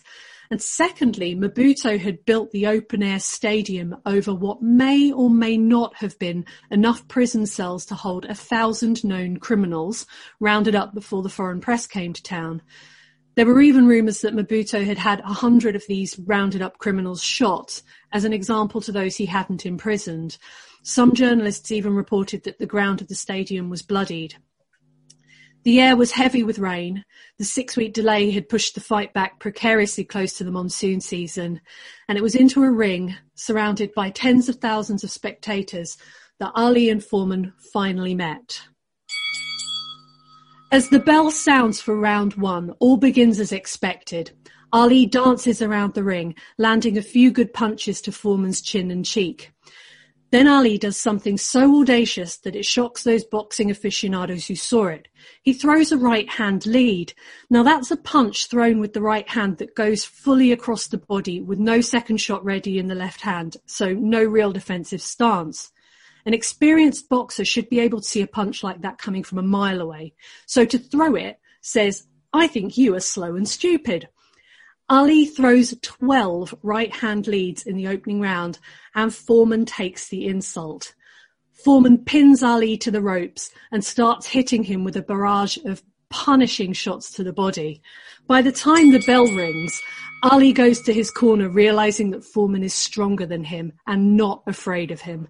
He knows he's got a struggle ahead of him and it's a real oh shit moment. So Ali does what Ali does best. He turns to the crowd raises his fists and cries, Ali, Bomaye! And the thousands of people in the audience return the chant, Ali, Bomaye, which means Ali, kill him. Recharged, Ali goes into the second round with a tactic so bizarre that journalists suspect the fight has been fixed. He goes to the ropes, allowing Foreman to hit him repeatedly, more and more punishment to the body, as Ali physically leans back onto the ropes, his head so far back that it's out of the ring. Ali takes round after round of this same treatment from Foreman. He's being pummeled. It's not nice to watch, but as you look closer, you see that Ali's lips are moving. He's talking to Foreman. He's egging him on. You don't hit as hard as I thought you would. You're not hitting hard enough, George. Is that all you've got? This tactic is called the rope a dope. By the middle of the fifth, Foreman's starting to look tired. It's exhausting hitting this guy with everything and getting nowhere. Ali's slipping more inside shots into Foreman's head with each round. Each round he lands a few more shots until in the eighth, Ali lands another right hand lead from the ropes, which lands with such precision you can see the sweat fly from Foreman's head. More blows follow from Ali, deadly and accurate to Foreman's head, until he begins to stagger, exhausted, towards him, his tired fists flailing, lurching forward like a mummy. But blink and you'll miss it as Ali delivers a combination of blows to Foreman's body, inside shots to the head, and starts him spinning around Ali in a daze. As he sees Foreman go down, Ali stands with his right hand cocked for its next punch, holding back and watching as he falls to the mat. Foreman receives the count, and the fight is ended on the count of eight, his first loss in 40 professional fights. Ali is named heavyweight champion of the world against all odds and using a level of tactical genius that no one had seen coming from him. After the fight, the rains came. Now, I believe that the Rumble in the Jungle is the greatest boxing match ever contested and definitely a contender for the greatest sporting moment ever. It still feels inconceivable that Ali could have won watching it back nearly 50 years later. The story of our two fighters ends in genuine friendship, but it didn't come overnight, and Foreman suffered a deep depression after the fight. But it was Foreman who helped Ali onto the stage to accept their Oscar for the Rumble in the Jungle documentary When We Were Kings in 1996. I love Wow. that. Um, I love that Kit is exhausted because he basically just reenacted all eight rounds while you were talking. He managed to keep a straight face. I like the slow motion go down at the end. Uh, but I think Marcus is giving you bonus points for sound effects. Yes, I did a Yeah, climb. Hu- hugely. Um, I'm not a huge fan of boxing because it is just quite violent, but it was brilliantly told, and I, I haven't seen the footage of Rumble in the Jungle myself, uh, and I felt like I could kind of envision it and why it why it mattered. Uh, sound effects, uh, hugely. You know, we all, we were all very impressed with Clive's voices, and uh, I think just a simple bell got us there. So, uh, Charlie, you could have been a contender. Yay! Zach? I think it's a little bit ironic that Marcus is uh, complaining about violence when he's in the TA, but then I suppose he's in the TA, so perhaps that's It's not the weekend, so I'm, I don't care. Yeah, the only thing I have about boxing is that it's it's smashing someone's head in, and with the best will in the world, you can watch that in certain parts of Southampton for free. Night. So, is it, really that it is special? one of those. It is one of those things. I mean, look, you could you can watch a bunch of kids have a kick around in a field, and that's not the same as watching Premiership football. It's You've obviously not seen Burnley recently. Hey, I'm a Villa fan, so you know, I'm, I'm not used to watching good football. Um, but no, when you see when you see re- boxing done really well, you and this is an example of it. I mean, I've been down the York Hall and I've seen sluggers just hitting each other, and it's not nice. It's not nice to watch when it when it's too evenly matched and it's not really a competition. But when you see something like this and you can see that there's tactics and that Ali deliberately held back that he was going to throw right hand leads because no one throws right hand leads. Foreman hadn't trained for that. No one would dare do that to him in a sparring ring. My God, you'd get your you'd be on the mat before you could say hi. so In your defence, Bertie was listening to that, like staring at the screen. Oh, but but Bertie's my friend. Yeah, you woke up and listened. That's because he thinks the bell means dreamies. Oh, what? Bertie, Say the dreamies. B word. Oh. Dreamies. Shut up, because there is actually because it was Christmas and I felt guilty about continually chugging junk food. Um, in front of him, I did let him have a bag of dreamies, and there's still a few there. He's looking at me like, "Now you tell me." Oh look! I really like that one, John. You waited around to hear that. You impressed? Yeah, I, I was. I mean, the rope a dope was a good example of using strategy. It's it's kind of like when uh, you go out and you watch, uh, you know, racing, uh, NASCAR racing. It, it appears to be three hours of left turns, and there's more to it than that. Boxing even more so because you you really do have to tailor your strategy to the other person.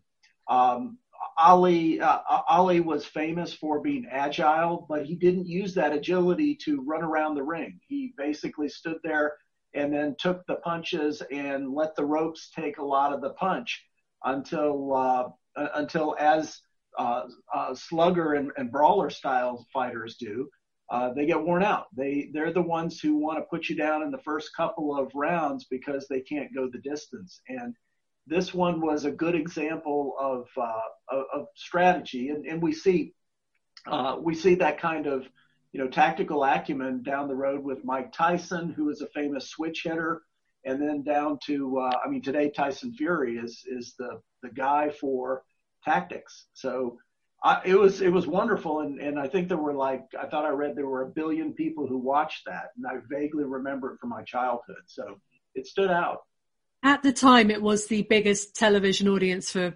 anything ever. They showed it around the world. Um, it, it was a huge deal, and that's aside from you know all the the things you can talk about in terms of um, the Black Civil Rights Movement at that time and where that was, and the significance of it being fought in Africa, and you know, there's just so much there. It's such a, I mean, watch when we were kings if if you haven't seen it guys because it's it's such a there's not I can't fit it all in but it was it's so so important and so wonderful to watch um, no, I really like that one. Although I think it's just forever ruined it for me now that I will just associate Rope-a-Dope and Ali with Burnley because that's exactly what Burnley do. But anyway, Marcus is like, "What's the Burnley?" Many of us have those stubborn pounds that seem impossible to lose, no matter how good we eat or how hard we work out. My solution is PlushCare. PlushCare is a leading telehealth provider with doctors who are there for you day and night to partner with you in your weight loss journey. They can prescribe FDA-approved weight loss medications like Wegovy and Zepbound for those who qualify. Plus, they accept most insurance plans. To get started, visit plushcare.com slash weight loss. That's plushcare.com slash weight loss. Burrow is a furniture company known for timeless design and thoughtful construction and free shipping. And that extends to their outdoor collection. Their outdoor furniture is built to withstand the elements, featuring rust-proof stainless steel hardware, weather-ready teak, and quick-dry foam cushions. For Memorial Day, get 15% off your Burrow purchase at burrow.com slash ACAST and up to 25% off outdoor. That's up to 25% off outdoor furniture at burrow.com slash ACAST. Uh, right, let's move on to... I'm going to go to Beth because she looks like she might fall asleep. Um, sadly for you, Beth, John was going to cheer you up and do some Quidditch shit, but he can't be bothered, so he's not now. So why don't you talk? uh, I'll talk and I'll do the, I'll be the first one to step up and take the bait of the fact that our judges hate football. Um, I'll, I'll step up to that first because I have done something that, you know, Kate pointed out as well, you know, what might be great to some people is not great to others. And this one's great to me. So I don't care what the rest of you think, basically. I'm with you. Um, they slag off football, we'll beat them up. Yeah, and do they? Who would win in a match? Me and you versus Zach and Marcus. Come on, we know how that would go. Have you got cake in this fight or not? Don't need cake. okay, so it was Christmas 2004, and Chelsea were well on the way to winning the 2004-5 Premier League season. Middlesbrough and Everton were both in the top five. Manchester City were just an average team at the time, and West Bromwich Albion were rock bottom of the Premier League with just 10 points. It was a team that looked doomed to be relegated the following May. They only had one win and seven draws after 19 matches, and the teams above them had started to pull away. But what happened over the next few months will stay in the memories of Baggies fans forever and must surely be one of the greatest sporting moments of all time. In all fairness to West Brom, despite the terrible start to the season, they didn't have actually have that bad a squad. They were definitely short in areas, but with Kanu and Earnshaw up front, the least you'd have expected is a few goals between them. The Baggies were struggling though to get goals and to get points on the board. Gary Megson was in his fifth season at the Hawthorns, having taken them up twice from the Championship and survived one relegation already. It wasn't a great start to the season, and the, and the board had seen the signs early on. Megson was relieved of his duties after a 3-0 thrashing from Crystal Palace at the end of October. Brian Robson was hired to get West Brom's back season back on track, and he began his reign in November. But a poor start took them through a long, hard winter with heavy defeats along the way. They sat bottom of the table on Christmas Day. No team had survived relegation after sitting bottom of the league on this date since its rebranding in 1992. So not surprisingly, they were being written off by all the pundits, with many expecting them to be relegated by the start of April. It was two months before Robson's first win, and with that under his belt, he was determined to keep West Brom up. Standing five points from safety and some way behind on goal difference, he knew it was a difficult but not impossible task. The January transfer window saw the addition of Kieran Richardson on loan from Manchester United, as well as purchases of Robert Richard Chaplow and Kevin Campbell from Burnley and Everton respectively. Over the course of the next few months, it was clear that a monumental task lay ahead of the Baggies. Vital games against relegation rivals were not capitalised upon, and the points were not mounting up in the way that was needed. However, things started to change for the club an important win in March against local rivals Birmingham City gave a glimmer of hope, but a stellar performance, possibly their best of the season, against Charlton Athletic resulted in the club's only away win of the season and the hope that a change might be coming. With one game left to go of the season, Norwich were on 33 points, Southampton and Crystal Palace were on 32 points, and West Brom were on 31 points. Of the four, three would go down, but which three? The final day of the season, the 5th of May 2005, soon came around.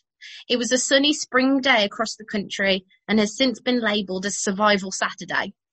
The league title had already been decided with Chelsea leading by 11 points, so all eyes were on the bottom four. West Brom were the only team that st- statistically needed to win due to Norwich's goal difference, Palace or Southampton could rely on a draw as long as the other results went their way. Ten minutes in, Southampton were ahead in their game against Man United, but it wasn't long until Man U equalised, while Norwich went 1-0 down. In the space of 60 seconds, two goals had changed the whole atmosphere. Half an hour in, and Palace were also 1-0 down. West Brom was sitting patiently waiting for their moment. Norwich were down 2-0 against Fulham, Half time came around and the teams only had 45 minutes to change the outcome. As it stood at that time, Southampton would be the survivor. The second half kicked off with Southampton 45 minutes from safety, but they knew one goal in any game could change that. The first goal in the second half for Norwich, now down to three, now 3-0 down to Fulham. Completely out of Norwich's hands now, they needed all the other results to go their way. But only minutes later at the Hawthorns, for the Baggies, Geoff Horsfield scored, putting them 1-0 up and out of the relegation zone. At the same time, Palace pushed back and got an equaliser. It really was going down to the wire. Time was win- running out. Just after the hour mark, Manchester United went 2-1 up against Southampton, essentially confirming their relegation. It was down to West Brom and Crystal Palace, and goals were coming left, right and centre. Palace went up 2-1, moving them out of relegation and pushing West Brom back in. Two minutes later, Fulham put a fourth past Norwich, and at the Hawthorns, West Brom were 2-0 up. The crowd at the Hawthorns were anxiously celebrating, knowing that the score down at the Valley meant it wouldn't be enough. They would need Charlton to equalise to send down the they would need Charlton to equalise to help send down Crystal Palace. With only 10 minutes remaining, Norwich and Southampton fans had accepted their fate. West Brom held on to their 2-0 win and looked strong at the back, stopping Portsmouth at every moment. When Charlton equalised in the 82nd minute, Pan- Palace knew, without a late goal, that they would be joining Southampton and Norwich. The, filter, the news started to filter around the Hawthorns, and the Baggies fans were on their feet, nervously celebrating with a nail-biting end of the game to come. The final whistle blew at the Hawthorns. Fans around the ground had already been on their mobiles, getting updates as they were happening across the country. Everyone, including the Portsmouth fans, stood waiting for the news to come through. The players were waiting pitchside as Brian Robson and sections of the crowd finally got the news they were after. The final whistle had gone in all the other three games. Norwich were beaten, Man U had beaten Southampton, and Crystal Palace couldn't find the win they were after. West Bromwich Albion had done it, the first team in Premier League history to be bottom at Christmas and survive relegation. The crowd invaded the pitch to celebrate with the players, even including the Portsmouth fans who joined in knowing that they had helped to relegate bitter rivals Southampton. Brian Robson and his men could finally breathe a sigh of relief after completing the Great Escape. Only two teams have completed this feat in the Premier League since then. Sunderland in 2013-14, while Leicester completed it in 14 and 15 and then went on to win the league the following season. The Great Escape will really be, throughout Premier League history, for its incredible feat and will always be remembered by Baggies fans everywhere, including myself, who remembers watching this being the ripe old age of 11. This feat can bring hope. Hope to any club that even though there might be bottom at Christmas, they can still make it. It brings hope because this is football, and in the greatest league in the world, anything is possible. I think Matt was on your side till you revealed how old you were in 2004, and now he hates you. Where did Fulham finish that year, Matt? It was 16th. It wasn't much higher, but I think if we didn't beat Norwich, we would have been in the same thing. I think I was at that game actually, but it was last game of the season, which would have meant we'd been in the pub all afternoon. So I don't think I actually have any. Yeah, I think it ended Remember it. ended six 0 to Fulham. I think in the end. Yeah, um, Brian McBride went nuts, and I think he got three or four, something silly. Like Yeah. Uh, playing devil's advocate, Beth, how many times have the Baggies been relegated since then? Uh, since then, three times I think because they got relegated the season after, went back up, and then stayed up from 2009 until 2018, and we all know what's happened in the last few years for the Baggies. More importantly, how many times have Villa, how much time have Villa spent in the Championship? I think they only got relegated once, but they stayed down a long time, didn't they? Yeah, I've got a sound effect for that too. The only thing I have which can make Really? a sound effect is is is this. I don't. Right, is, is it, can we find a use for? Is that a Webley? Yeah. I think only if you load it so Marcus can shoot himself listening to this. football. uh, I'm, I'm with you, Beth. I'm with you. It's the, it's a fantastic. If you just go back and watch the footage of in the stadium of the fans watching and waiting for the news to come from the other three games, and then the players absolutely erupt when the news comes through, and the crowd like.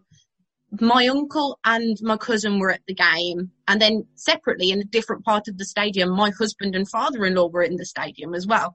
And they said the atmosphere was the is the best. They all say it was the best game that they've ever been to, purely because of that last 20 minutes where they the it just went absolutely mad. And like seriously, this is what football can do for you. You Yeah. peasants sitting there slating it. I think Clive and Holmes probably. Well, I don't know because Holmes you weren't there, but Munich for a Chelsea fan is the same. The second- But you, Alex, you're right. I mean, I remember that whole run from the quarterfinals onwards. yeah, Horrible, nervy bollocks, and then we were. we back were supposed to be out against Napoli. We were losing. We And then the fucking only time that- Barcelona, and then obviously Torres' goal, which re- is Ramires's goal really, but Torres' goal, and yeah, knowing that Drogba was on the fifth penalty and that the man's ego was not going to withstand him not scoring it, that was the only time in my life I've seen someone walk up for a penalty for my team and being English not shat myself because there Yeah, was yeah. no That- way Drogba wasn't going to score that penalty. But that was the only time in about you know six or seven games where we actually thought we, we're going to win this. You know, for yeah, the complete opposite. There, there, there have been three times where I was sure that was it. When they scored their goal, I thought that's it. We're finished now. Then when they got the penalty awarded to them, I was sure it was over. again as well, repeating. Yeah. Moscow. Are we And talking when- when- about the same football match here, or No, But we're a talking different about one. what football can do for people. Football And could Leicester, is- well, like, I- I- run. I was not really that interested in football, and that see that whole season and the, that last game completely changed my uh, my outlook on on on on football as as a But sport. how much of you, what you're saying, is even to do with the football? This is what people who don't do football don't get. It's not just about the 90 minutes on the pitch. It's about your friends. It's about sharing the experience. It's about the social. Yeah, absolutely. All been robbed of for the last year now. I, I went to one of the two games that we were able to go to at Stamford Bridge, and I have to say that watching a football game without any friends around you, without anyone close to you, with zero atmosphere and everything, it wasn't proper football No, at all. You realise no. how much you miss the the ritual of going there, meeting up with people before the game, all the rest of it, the build up to it. It's mm. yeah, it's the whole about it's the people. whole thing. You go and like you say, Clive, like you can sit and watch like the World Cup or the Euros on your TV, and it's like, oh, okay. But unless you're actually there, you don't get the full, like as you say, the atmosphere. It's going and seeing someone, grabbing a drink, and you know, grabbing one of the pies from the stand, which There is, I according think, to a vast, vast difference between being a football fan and being a football supporter. See, I, I get the atmosphere. I, I, I do get the atmosphere. But what I don't get is that you're, you were talking about the foot flying and all of that, like, oh, the footwork's beautiful. And I just, also, what's a baggy? That's their nickname. The nickname. Can you, Well, that wasn't explained. I needed a glossary. What's the Hawthorns? Who plays there? Hmm. Look, there was a huge Oh. level of assumption that we just, we weren't there. This is not Such assumption. faux You can't look But- down at your foot and realise that hitting a ball from 20 yards out and getting it to curl into the back of the net past a world class keeper in front of all of that keeper's biggest fans and then running past them basically with your fingers up and destroying their hopes and dreams isn't a moment of sporting excellence for the people involved, then you just have no soul. Also, I, I look forward to Marcus giving giving us all full background every time he does a slight Yeah. tedious Peninsular War thing in the next couple of weeks. yeah, we need to know all the dates and references Yeah. now, please, Marcus. I'm Welcome happy to back. give you a full rundown if you wish. Matt, you're a football fan, aren't you? You're a Fulham fan. Oh, oh, I'm I'm a Fulham fan. I don't know if that makes me a football fan. it's Um, not. It's not about winning, even, is it? No, it- to, to, to, to, to be honest, I I I remember I vaguely remember that game, but I remember you know the the the Euro, Europa League run and being at the the game against Hamburg Thursday night at the cottage under the lights, sat next to an old couple who had been to the 1975 FA Cup final, the only other time Fulham had been to a final, and the old dear turned to me and went, "Don't worry, love." we won't you can have our tickets to the final because we won't be alive to get there but we'd like to see it happen. And we won. Um, and they both died the next day. Um, Oh. not that's Isn't not? It's that's not like- true but when i did hand her my hip flask after we scored the second goal she drained it so fair play to her Yeah, I mean, but Leicester fans, it will be their title. That was a great twist though, for a moment. Yeah, it doesn't matter if your team doesn't end up winning the biggest trophy there is. You will have No. those moments as a football fan. For Beth, it's escaping relegation. For Matt, it's one cup run. For Leicester, it's winning the title at 5,000 to 1. I think the thing with football is that anything can happen. And, and this is why everybody is so now pissed off with the advent of VAR and stuff because it's just, it's basically not fixed. It's not made football perfect, which mm-hmm. I'm getting into a whole other side thing. Where I actually went to Stockley Park when they tried to sell this to different groups of fans, and it was always a clusterfuck, and they never knew what was going to happen, and everything they said was going to happen hasn't happened when they've implemented it. But it's not made football perfect, and it's not got rid of error, but it's taken away your ability to celebrate a goal the instant it's scored. It's taken away part of the spontaneity and the atmosphere for you. Zach, are you at all moved by any of this? No, I've been sitting here kind of increasingly desperately trying to interject and, and piss on all of your dreams. Um, for me, uh, Beth, good delivery. I mean, you tried to build up the suspense. Um, there was a mention about a long and hard winter that had kind of echoes of, of last week's podcast. But for me, football is just blokes who are paid an absurd amount of money, kicking a ball pretty much everywhere except in the net. And then when another player so much as looks at them funny, they fall over, pretending that their leg's broken, and claiming a foul off of a guy who was 15 feet away from them at closest. Uh, this particular one, I mean, it sounded to me like the most exciting thing was actually what was happening off the pitch rather than on the pitch, which kind of goes to prove Clive's point that if you actually watch a game of football in itself, it's not particularly exciting because not a huge amount happens. And this whole thing basically seemed to be a competition of who could avoid being branded the least crap out of the people within that division, which doesn't kind of clarify as a great sporting moment so much as a who was the least shit sporting moment. Yeah, but when you're a bad, No, but the whole point is the whole point is at Christmas they had been completely written off by everyone, everywhere. All the pundits said these are the West Brom out of everyone. West Brom will go down. I mean, you were awful, and they to be fair, that didn't. Season. And we were so bad that season. We were so bad. And it was called Survival Saturday, and no one died. It Survival just... Sunday, final game of the season is always on a Sunday, Marcus. Please get with it. Yeah, but I don't even know how many minutes are in a half of football. I get very confused because it's not the same as rugby. Forty-five. See, the thing Well, is, even I know there- that. there is someone in this room c- that can testify to the fact that anybody that thinks that football is about supporting the best team and your team always winning, Chris is a fucking Gillingham fan. Not, is it, Chris? No, no, we're we're we're rubbish. I Um, mean, genuinely- and uh, the, you the Gillingham think- fans I know uh, are filled with wistful melancholy.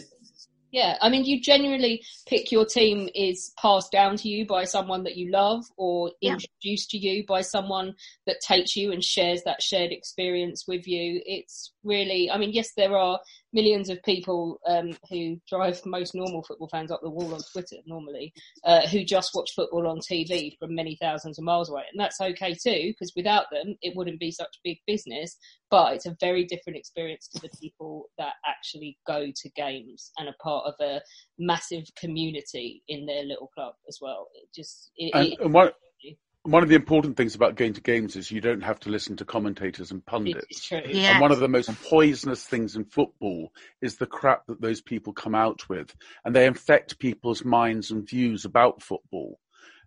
John's and like, so much so that when you Really? have discussions about football with people who only watch it on television, their views are totally distorted, Well, biased, they all ignorant. appear to think that Steve McManaman knows what he's talking about for a start. Which, Yeah. Let's go to Kit. Was Kit falling asleep? Hello. football talk? No, he just muted your nonsense. I, I wasn't listening to the football at all. Um, it went on Good man, football, Kit. You've instantly got just more didn't points. get Yeah, it. that's a great reaction. Okay, so for my greatest sporting moment, I've gone a bit controversial because I'm not going to pick a trophy winner or someone who ran fast or overcoming some fluky thing the way you go down in, in a league. Because for me, the greatest sporting moment has to be ridiculous, sublime shithousery. and so I have gone for the 1904 St. Louis Olympic Marathon and the insane hijinks that it involved. Now, the Olympics in St. Louis were purely political. They were designed to coincide with the World's Fair and the 100th anniversary of the Louisiana Purchase. However, the World's Fair meant the Olympics had to be held between anthropology days, uh, events such as the greasy pole climb, the ethnic dance-off, and mudslinging, because I wish I was making this up, there was a human zoo there uh, of people from around the world. Because of the Russo-Japanese War, uh, 108 foreign athletes were the only ones who could attend from 12 countries, including 56 from Canada. The rest were from the United States. Indeed, the football competition was won by the Galt Football Club of Canada. Uh, Great Britain attended with six people and won two medals, both from Irish competitors. And Cuba, who sent only three competitors, one we'll go on to in a moment, won four gold, two silver, and three bronze. Otherwise, the US dominated. They won events such as the tug of war, croquet, and the standing box jump, whatever that is, to claim 78 gold medals and 239 medals in total. The hero of the games was a guy called George Eyser, an American gymnast who won six medals, including gold in the vault, parallel bars, and 20 foot rope climb. But this is quite remarkable because he only had one leg. He got hit by a train and so competed with a wooden prosthetic. Uh, he remained the only person to complete with, uh, compete in the Olympics with prosthesis until 2008. But none of this matters compared to the craziness of the marathon. So, as you know, a marathon is 26.2 miles, right? Not at St. Louis, they only ran for 24. Uh, none of the Greek competitors knew how long a marathon was either, and because they of that they turned up, and none of them had actually run over 10 miles before. Uh, one of the Americans, Fred Lorz, uh, was a bricklayer who got his place by showing that he could manage just about to stagger over five miles, while the Cuban Felix Cabral got his place by walking the length of Cuba for sponsorship. Unfortunately, on the way to the games, Cabral got involved in a dice game in New Orleans, lost all of his money, and had to hitchhike the way there across America. He also forgot to bring any sports clothes and so started the race in a beret, street shoes, a long sleeve shirt, and trousers. Someone actually found a pair of scissors to cut his trousers around and make shorts. Two of the competitors in the marathon were actually part of South Africa's contribution to this human zoo thing I mentioned and arrived barefoot dressed as Zulu tribesmen. Anyway, uh, 3 p.m. in the afternoon, the race begins and it is 32 degrees Celsius. It is baking hot. No one knew how to lay out a course at St. Louis, so they had arranged for people to run down roads that were covered in several inches of dust. This was classic Dust Bowl territory, and over seven hills and through the middle of St. Louis. Only they had forgotten to cordon off the area, so competitors had to dodge traffic, trains, and even people walking around while they were doing the race.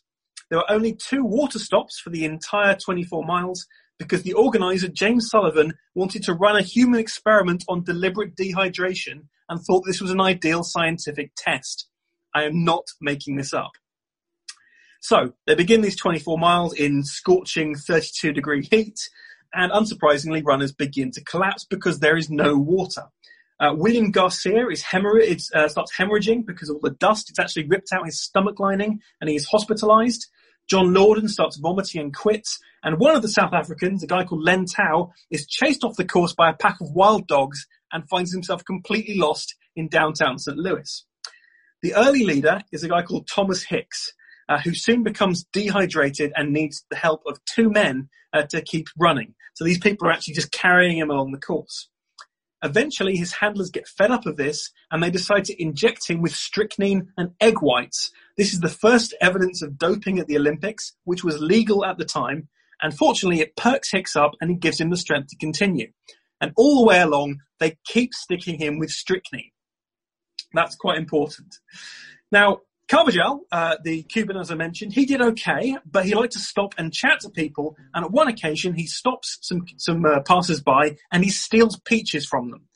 They chase him into a, fru- a fruit orchard where he decides, fantastic, I've got loads of fruit here, and he starts eating apples. Unfortunately, the apples that have fallen to the ground are rotten, and he starts getting stomach cramps. So he throws up a bit and then takes a nap. While this is all going on, one guy is clearly in the lead, uh, and that is Lorz, the bricklayer.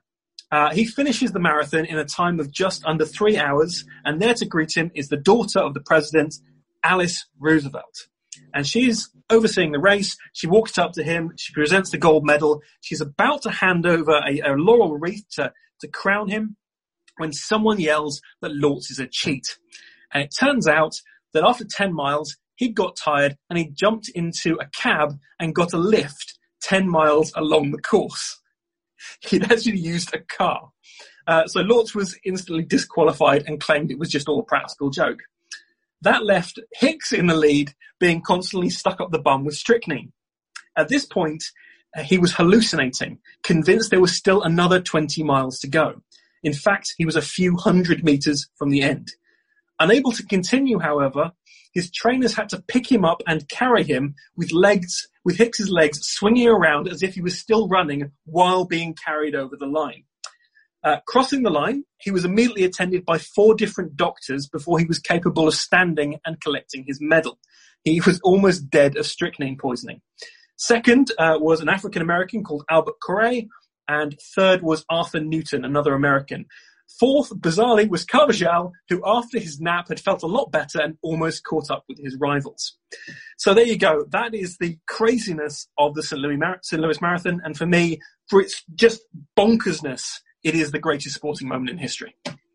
John just seems overwhelmed by this part of his country's history that he didn't know about. He's just like gobsmacked. I just have this image of this guy being carried with uh, hopped up on strychnine, which I think is used to kill people. Uh, his legs flying around like uh, the description Alex gave us a couple minutes ago of uh, the Tottenham match. the marathon, the marathon in the Olympics back in the back in the olden days is is right for this type of stuff. Anyway, I mean, Kit, you did you mentioned the the distance of it, but the reason that it's 26 miles and 385 yards now is in the 1908 Olympics, the marathon was going to start at Windsor Castle and finish at White City. That is the length of the marathon track from the 1908 Olympics. So, so thinks it goes back to you know the Battle of Marathon, etc. But that's why the marathon length is the marathon length. And in in the 1908 Olympics, the favourite was an Italian, and he finished first. But when he got into the stadium, he collapsed. People helped him up, and he collapsed four times. He was eventually helped over the line. He still finished first, but he was disqualified because he'd received assistance in the stadium. But his excuse for collapsing was that someone had he had some champagne halfway around the course, and someone had obviously stuck a drug in it, which is like brilliant. Yeah, I mean, champagne is one of those things. At the 1913 uh, Indy 500, uh, the Peugeot team entered. It was one of the first time that an international team had entered. And each pit stop, they picked up a bottle of champagne and they were drinking it while they were doing the Indy 500.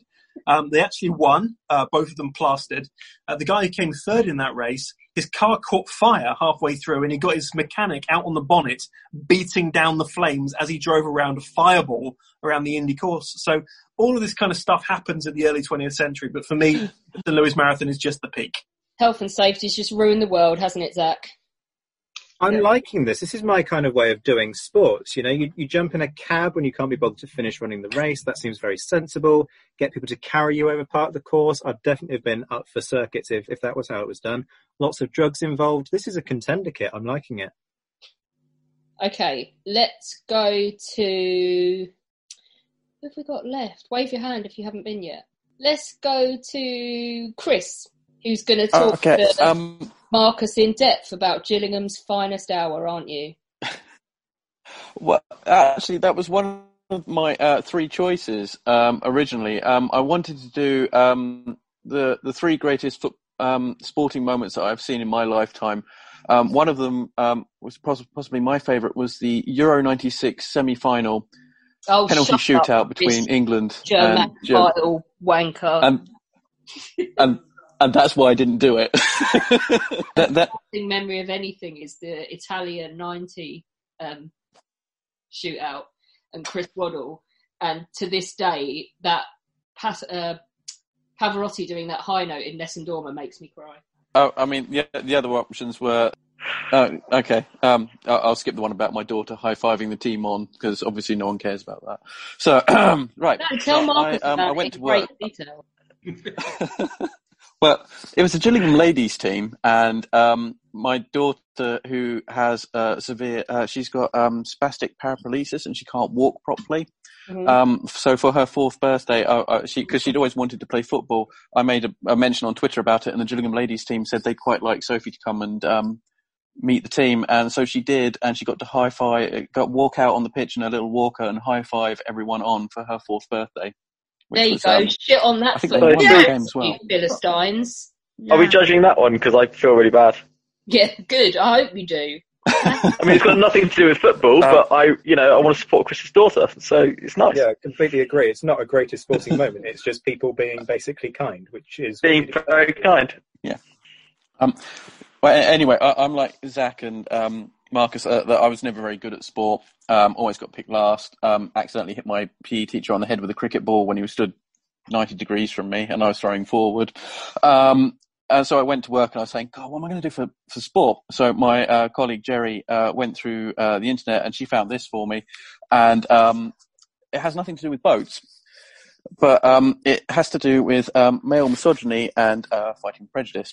Uh, so in 1966, the uh, Boston Marathon, um, although women weren't prohibited from running uh, the marathon, they were only allowed to run a mile and a half because, as the uh, Boston uh, Athletic Associate Director Will Cloney said, um, that women are um, physiologically incapable of running 26 miles. Uh, and despite the rule book saying, you know, there's nothing to stop women from running, he said, well, these are the argue with it. Um, but in 1966, uh, Roberta Gibb, who had trained for two years, uh, hidden the, hidden the, uh, crowd watching, and as the race commenced, she ran out on amongst the run, runners and actually ran the full 26 miles, and um, gained quite a lot of um, uh, media attention from it. Uh, she did it in a total of three hours and 21 mi- minutes.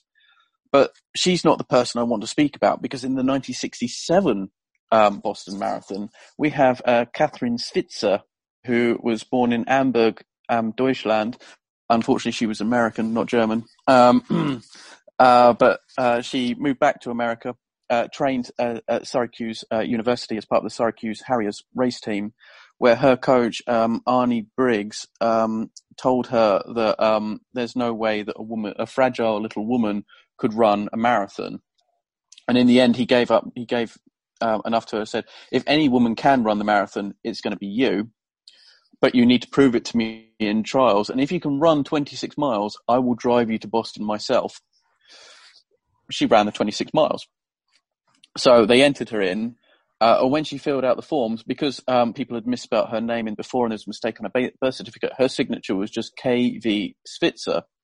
Um, so no one knew that she was a woman until the day that she actually rocked up to claim her numbers. So she climbed out um, amongst all the other runners, and the runners, uh, most of the runners were okay with it. They're like, cool, yeah, that's nice. Woman running, that's brilliant. And they made her feel really welcome. And so did some of the crowd, as they, they had Gibb the previous year. And um, the pistol went. She started running. And um, one of the uh, race officials, uh, Jack Semple, actually ran out to try and stop her from running. And she, he tried to grab her numbers, and uh, the exact words he said was something along the lines of um, "Get off my race course, give me those numbers." Um, and he, he tried to grab her. He actually managed to get one of her gloves off. Unfortunately for him, um, her um, friend, who, who was an ex-college football player and a hammer thrower. I think he was. I can't remember how much he weighed. I can't read it because I'm not wearing 23, uh, 235 pound hammer throwing boyfriend came hurtling out towards him and decked him. Um, how uh, if, if, you Google it, the, the, pictures are fantastic.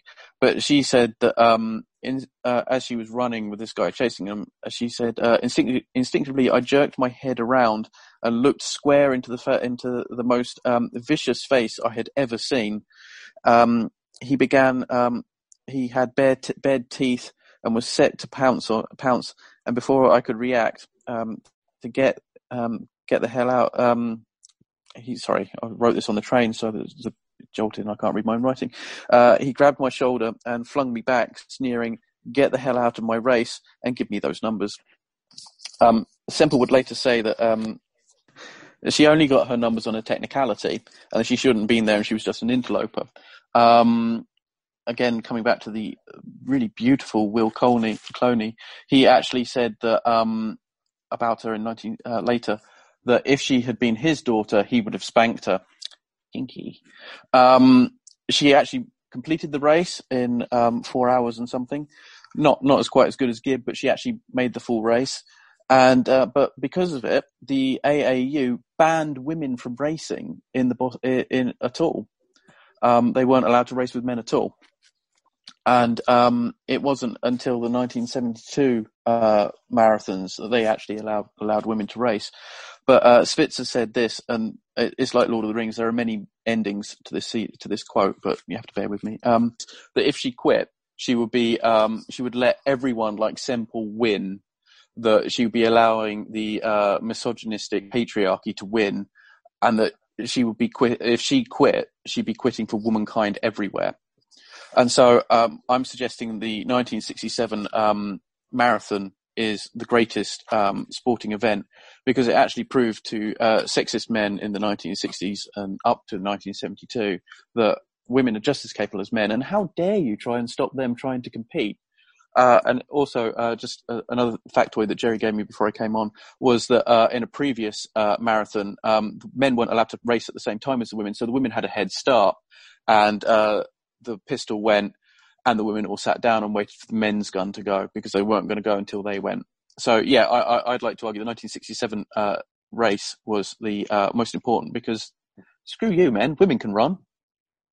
They can indeed. Marcus? Yeah, women can run. I yeah, not arguing that. Um, yeah, it's quite a nice, interesting one. I, there was kind of like two or three rolled into one, so I will comment on the overall women's rights in sport being important. Yeah, it's a nice uh, point to go for overall. Uh, it's hard to know which one to kind of concentrate on. I do quite like the idea of a fist fight halfway through a running race. I think it might sport it up a bit. But then I'm reminded that champagne and coughing up so much blood and being supported through it. So I kind of go back to Kit's one. So I'm, I'm directly comparing it with that, which just had a bit more drama in it, maybe. So it's kind of linking into each other a bit there. And I do you like the idea of the danger in sports, I think. That I I like this one. I mean, you started with the hitting the PE teacher in the face with a cricket ball, which I thought was a massive contender because I would have loved to have done that to my PE teachers, all of them. Um, I'll tell that story later. There's a thing with a javelin as well. I hope the javelin. You were that child that the PE teacher just devastatingly didn't want anywhere near them, aren't you? You were that child that re- you're the reason that we had to have long safety briefings before sport. You, you were the reason we had turbo javelins, the plastic ones with the fins rather than the pointy metal ones. Oh, no it? way. That Uh, sucks. At my school, a mate of mine knocked himself out while throwing the javelin. He got the angle wrong and smacked himself on the back of the head. with the Boston Marathon thing. Did she win? So, sorry, I just have to add tosser. She didn't win. she didn't win, no. Uh, I, I'm afraid she didn't. No, no. So Her boyfriend did head in. smack the official up though, which is quite funny. Yeah, it's it's funny. I'm just. I mean, I go back to the point about childbirth. If you need proof that women are better than men, childbirth. Um, so I, I'm with you on the kind of the whole misogyny thing, but did it change anything substantially in terms It- of it- attitude? it- other it- than misogyny. It did because it, it allowed women to um, because women weren't allowed to race for more than a mile and a half, but because of the um, runs of Gibb and Switzer, by the 1972 um, when they finally allowed women to race with men again, they were allowed to run the full marathon distance. So it did it did change things. Um, Gibb had a massive uh, run in the media, including uh, Sports Illustrated, that did a whole thing about look at this woman, she's run 24 miles. We didn't think they could do that, and um, it, it- Although it- it John changed did point out, and I did have to chuckle, John stoked the controversy and said, but if she couldn't even outrun the official who was nagging her on her way round. Her boyfriend got him, tracked him down. okay, I quite like that one. And we have had a diverse bunch of sports, haven't we? Let's go to, we've got three left. Let's go to Holmes. Yeah, I mean, uh, in a, in, this won't surprise anyone, but I'm going for football again. But I'm, I think there is an element of history to this. I think there is a slight element of military history to this, and even better, it doesn't involve a single reference to Kieran Richardson as well. So I don't even know who that is. you weren't listening, you weren't taking proper notes for Beth, then, were you?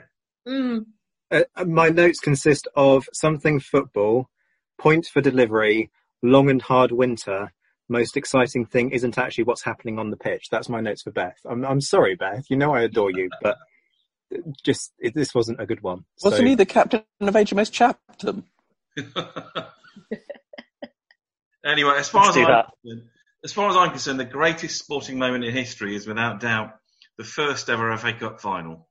Took place between the Royal Engineers and the Wanderers at the Oval Cricket Ground on the 16th of March 1872. It's not necessarily the greatest sporting moment in history because of what happened on the pitch that day, but because of how it came into being and the legacy it created, the effects of which can still be felt to this day. The Football Association was formed in 1863 with the intention of codifying the sport by producing a consistent set of laws that would apply across all football matches. Once this had been completed, the FA had to come up with another idea that would bring the country's teams together. Up to this point, all games had been local friendlies.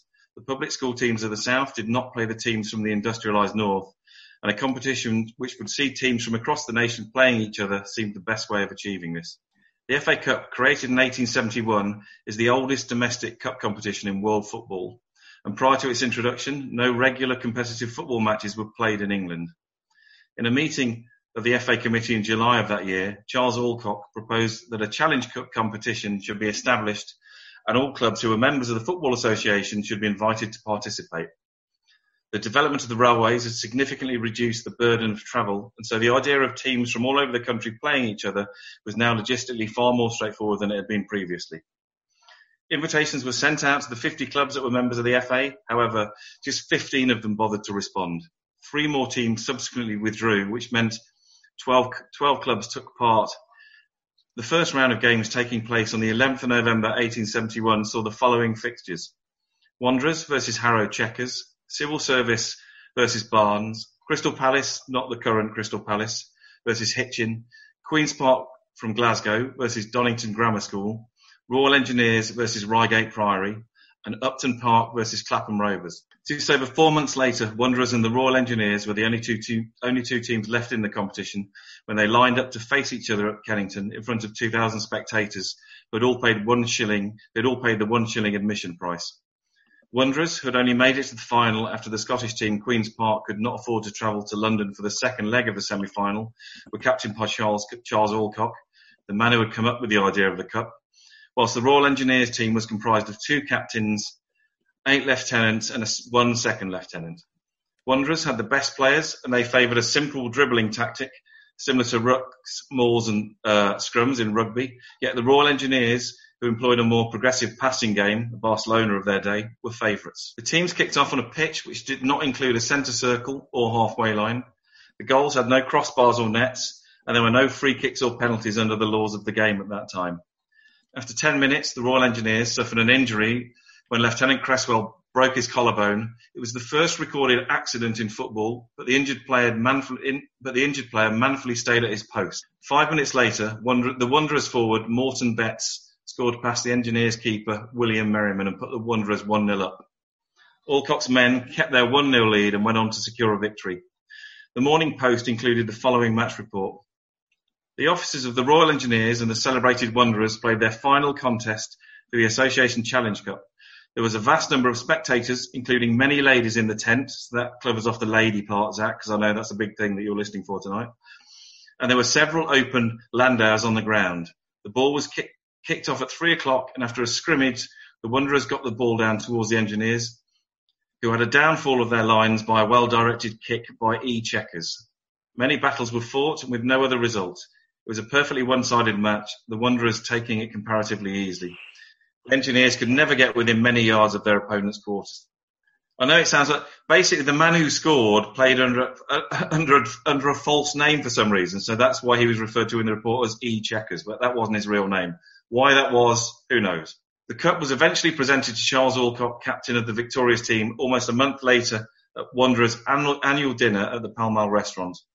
One short-lived early initiative of the cup was that the winners received a bye to the final for the following year, although this was quietly dropped after a couple of seasons as it was deemed bad for competition.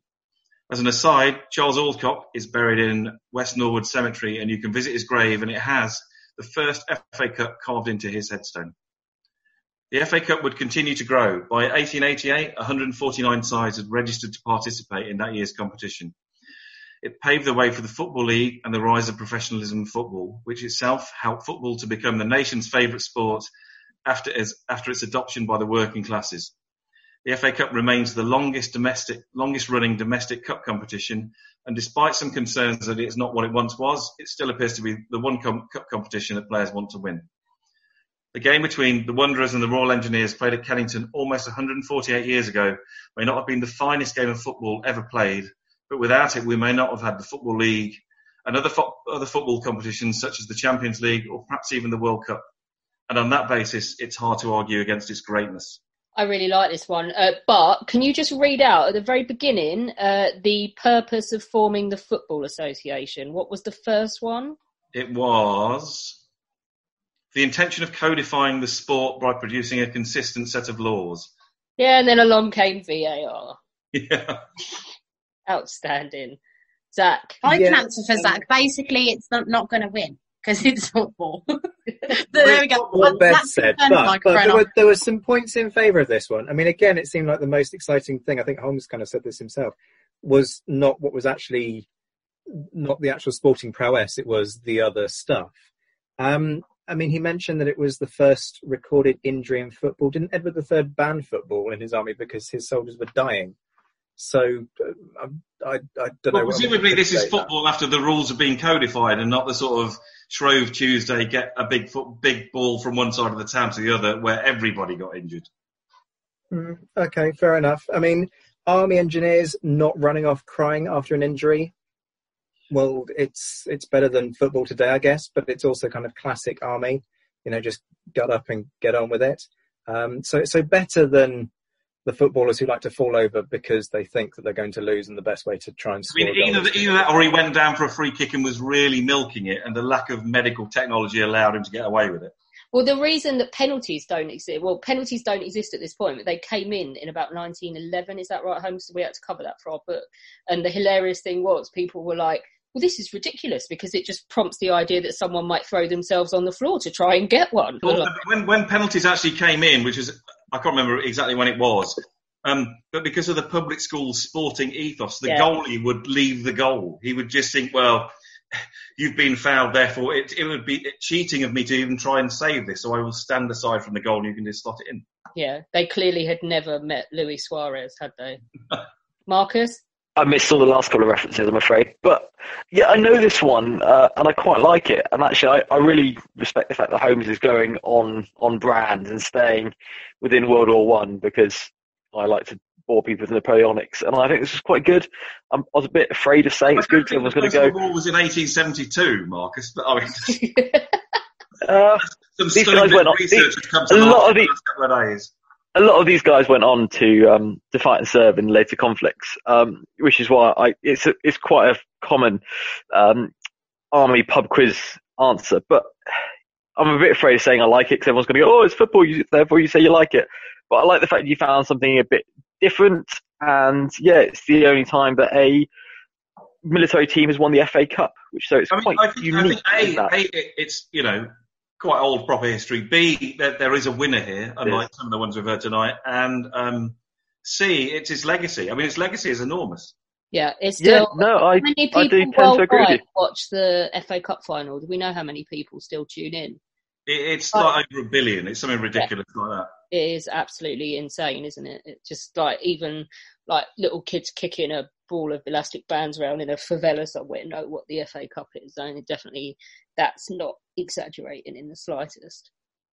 I also so yeah, my only negative point is it's Royal Engineers, and as a as a proud gunner, I've got to take a few points off there. But I genuinely quite like the story. Uh, it, I know they didn't have any time to train, and they came from all over the place, so uh, quite impressive. Yeah. Yeah, but as a proud gunner, that would have meant Woolwich Arsenal would have won it, and then we could never, given what they went on to become, we I would have never have done that in the first place. So no. I think they would be All, all their manufacturers. talented, all their talented They were manufacturers. down at Blackheath Rugby Club anyway.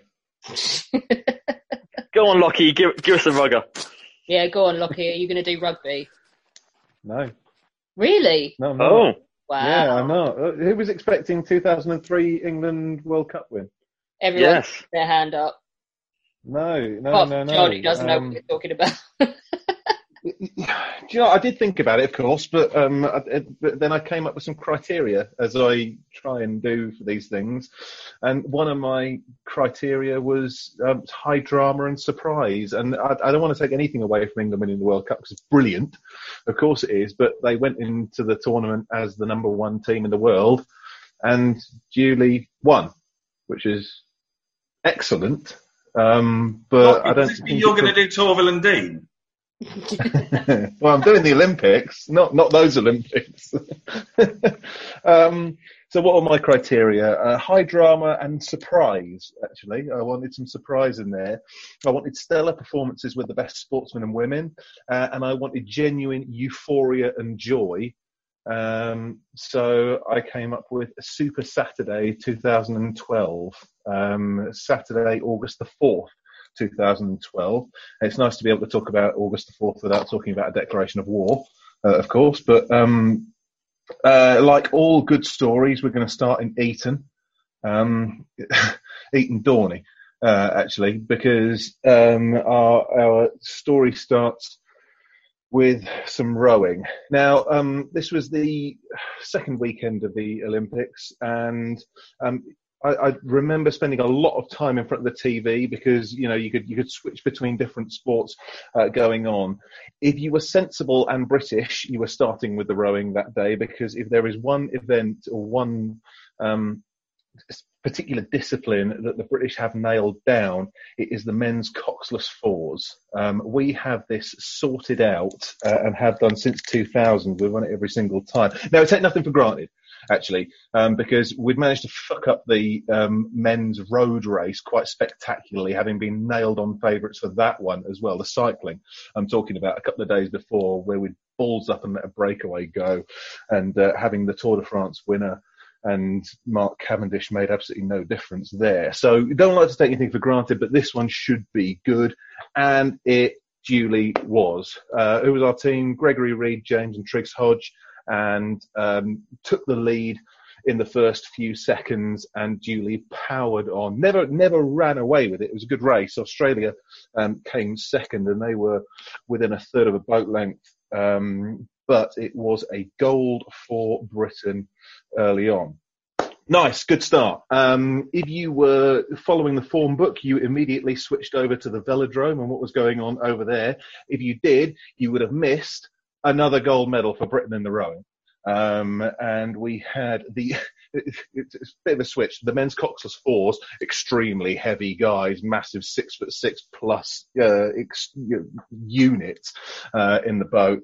Um, the lightweight women's double sculls, uh, we had, uh, next. Um, which was Copeland and Hosking, and that was quite a race as well, actually, um, because they were not favourites, uh, going into it at all. Uh, they didn't take the lead until after the halfway point, uh, but when they did take the lead, they roared away. And by the end of it, there was daylight between them and and the Greek and Chinese teams who finished in second and third. Um, and it's amazing. I've, I've gone through all of these, watching them all again. I actually got quite emotional watching it. It's really kind of exciting, and the thought that we, we may never experience something like this again. But um, yeah, Katherine Copeland um, in the boat, looking absolutely um, stunned, really. And, and Sophie Hosking, her, her, partner, sort of turning around in the boat, uh, and Copeland, sort of, you can see her mouthing, "Did we just win the Olympics?"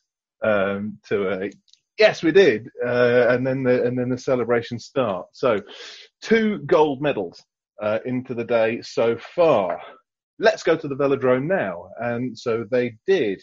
Um, oh, we love the velodrome uh, in the Olympics. Well, just cycling generally, to be fair. Um, we'd already had by this stage, by Saturday, um, golds in the men's time trial. Uh, Bradley Wiggins, Tour de France winner, had gone on and won that one.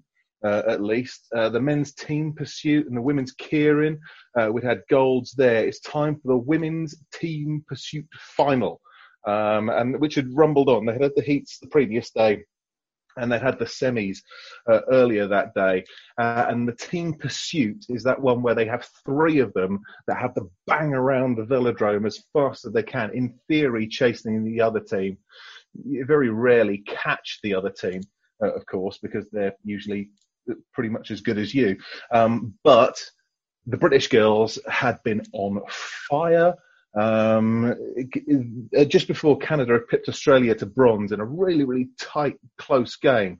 Um, the final was Great Britain versus the USA, uh, and uh, King, Trott, and Rowsell absolutely blew the Americans to bits. Um, so to the point where they were almost catching uh, them up on the way around. They were almost robotic in their precision and the way they finished, almost like in a perfect V formation. Oh, just it, it's, it's, years of training and just perfection uh, that brings that around. So we haven't got into the Olympic Stadium yet, and we've got three superb goals. One, to be fair, was a bit of a shock. The other two were just great ones. Now into the Olympic Stadium, and here's where kind of my personal memory comes into this because I was running a pub at the time, and it was packed everywhere. I had given myself the night off, such was my prerogative, so I was um, having a, a, beverage or two uh, as we watched on the big screens. And what did we have in the Olympic Stadium that evening? Well, we had at least one where we thought, right, this is fairly nailed on, and that's Jessica Ennis. Uh, the women's heptathlon was finishing that day. Um, they'd already gone through um, four of the seven events, and Jess uh, by the, previous day this is, uh, and Jess was in the lead. Um, she had nailed the 100 metres hurdles. That was the first event. And she actually ran a time which was good enough for fourth place in the main event itself, the women's 100 metres hurdles. So she smashed that. Uh, she's a bit less good at throwing things. Um, though, so she she came sort of tenth place in the shot and the javelin. Um, did creditably uh, in the high jump, considering she's a she's a very small person, uh, came fifth, but nailed the 200 meters. Uh, as well. So she's in a very strong position going into a strong event of hers, and the women in second and third place um, uh, were good at throwing things and not at running. So the last event was the 800 meters. Uh, she was expected to win gold, and that's what we had a focus on. We also had a bit of a focus on Mo Farah, um, who had the 10,000 meters uh, to come. High hopes, but you know we'll, we'll kind of get to that. Uh, and out of nowhere came Ginger Zebedee. Uh, and I'll talk about him uh, for a second as well. No, actually, let's go into him uh, now because um, this was exciting. The thing with the Olympic Stadium, because it cuts around between different events uh, all the time. You're sort of looking at one thing, and then all of a sudden someone starts cheering, and you don't really know why. And it could be someone you know that we like has just gone out for a warm up lap or something like that, or Usain Bolt's come out and give people a wave, or or or, or, or who knows. Um, but while we're getting ready for the heptathlon, the men's long jump gets going, um, and there were some Brits in this. We didn't have very high medal hopes. Um, Chris Tomlinson, we kind of knew of, was okay. Um, but Greg Rutherford uh, comes along. And what a what a game here! Actually, after the first round of the final, Tomlinson uh, had the lead. Um, with you know eight meters and six. No one jumped that that far really. Uh, but in the second round of the long jump, Rutherford launched himself um, eight meters and twenty-one, and he took the lead. All right, we're cheering.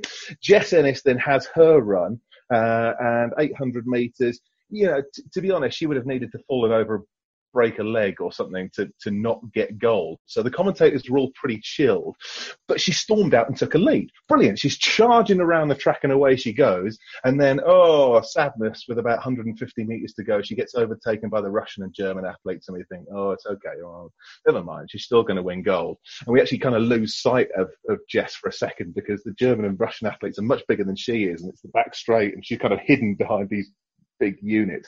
But then she just burns the pair of them on the home straight. So we've gone from, oh, it's okay, never mind, she's still going to win gold, to come on, Jess! And through she charges, uh, and not just takes the goal, but does it so emphatically with a huge win in the 800. Yeah, yeah, yeah, yeah, yeah, we're all cheering.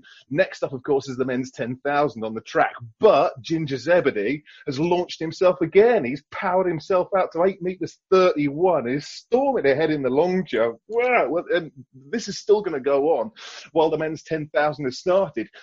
They get themselves into start position. Jumpers are still jumping away. The cheers when Mo Farah's name is announced, it's just like something else. You can see all these athletes, they're totally in the zone. They're very, very prepared and very, very serious.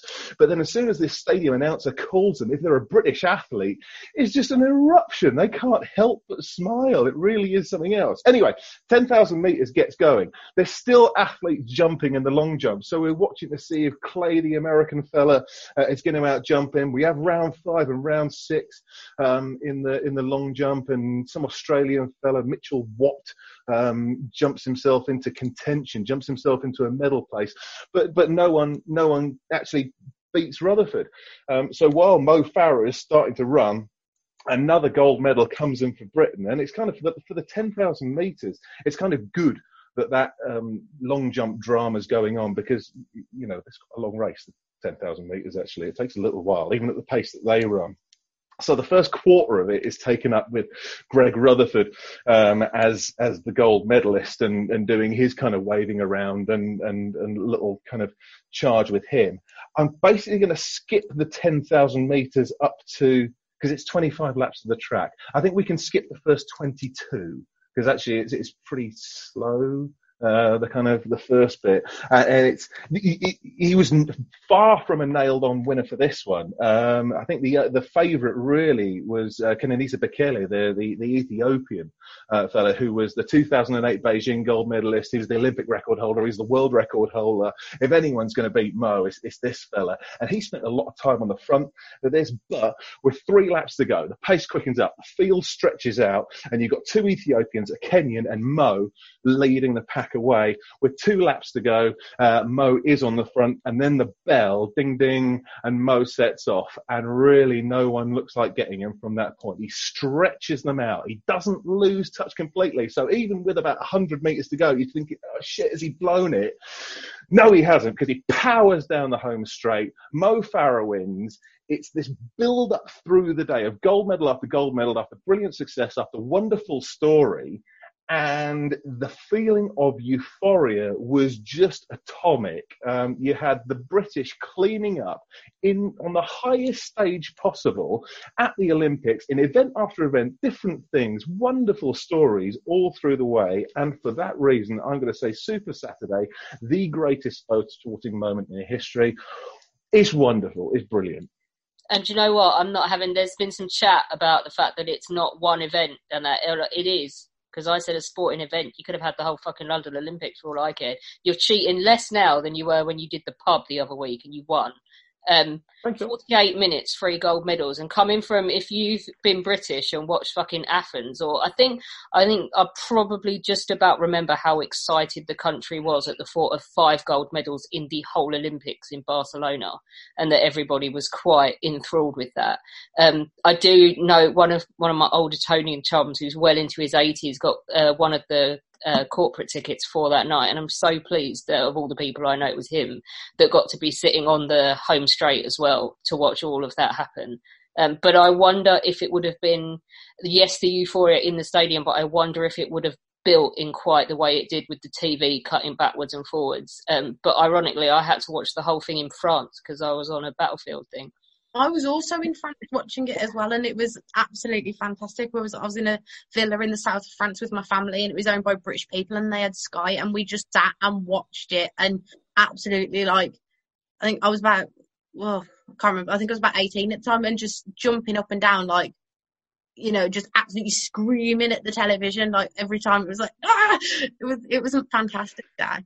I remember when when Rutherford won, and that was a surprise. Like we, we were expecting Ennis to, to come home, not to roar home like that, maybe, but like when Rutherford won his gold, I remember saying to the other people around me, uh, "Right, if Mo wins, I am drinking tonight," and that's that's not just you know me having a few beers. That's that's, that's kind of capitalized um, drink, drinking, and he, he he went on and did it, and it was just super. Like, and like you say, screaming at the TV, everyone in the pub screaming, "Go on, Mo!" And I remember like the footage of the commentators. You saw that you saw the BBC lot in the in the commentary box, and Colin Jackson and.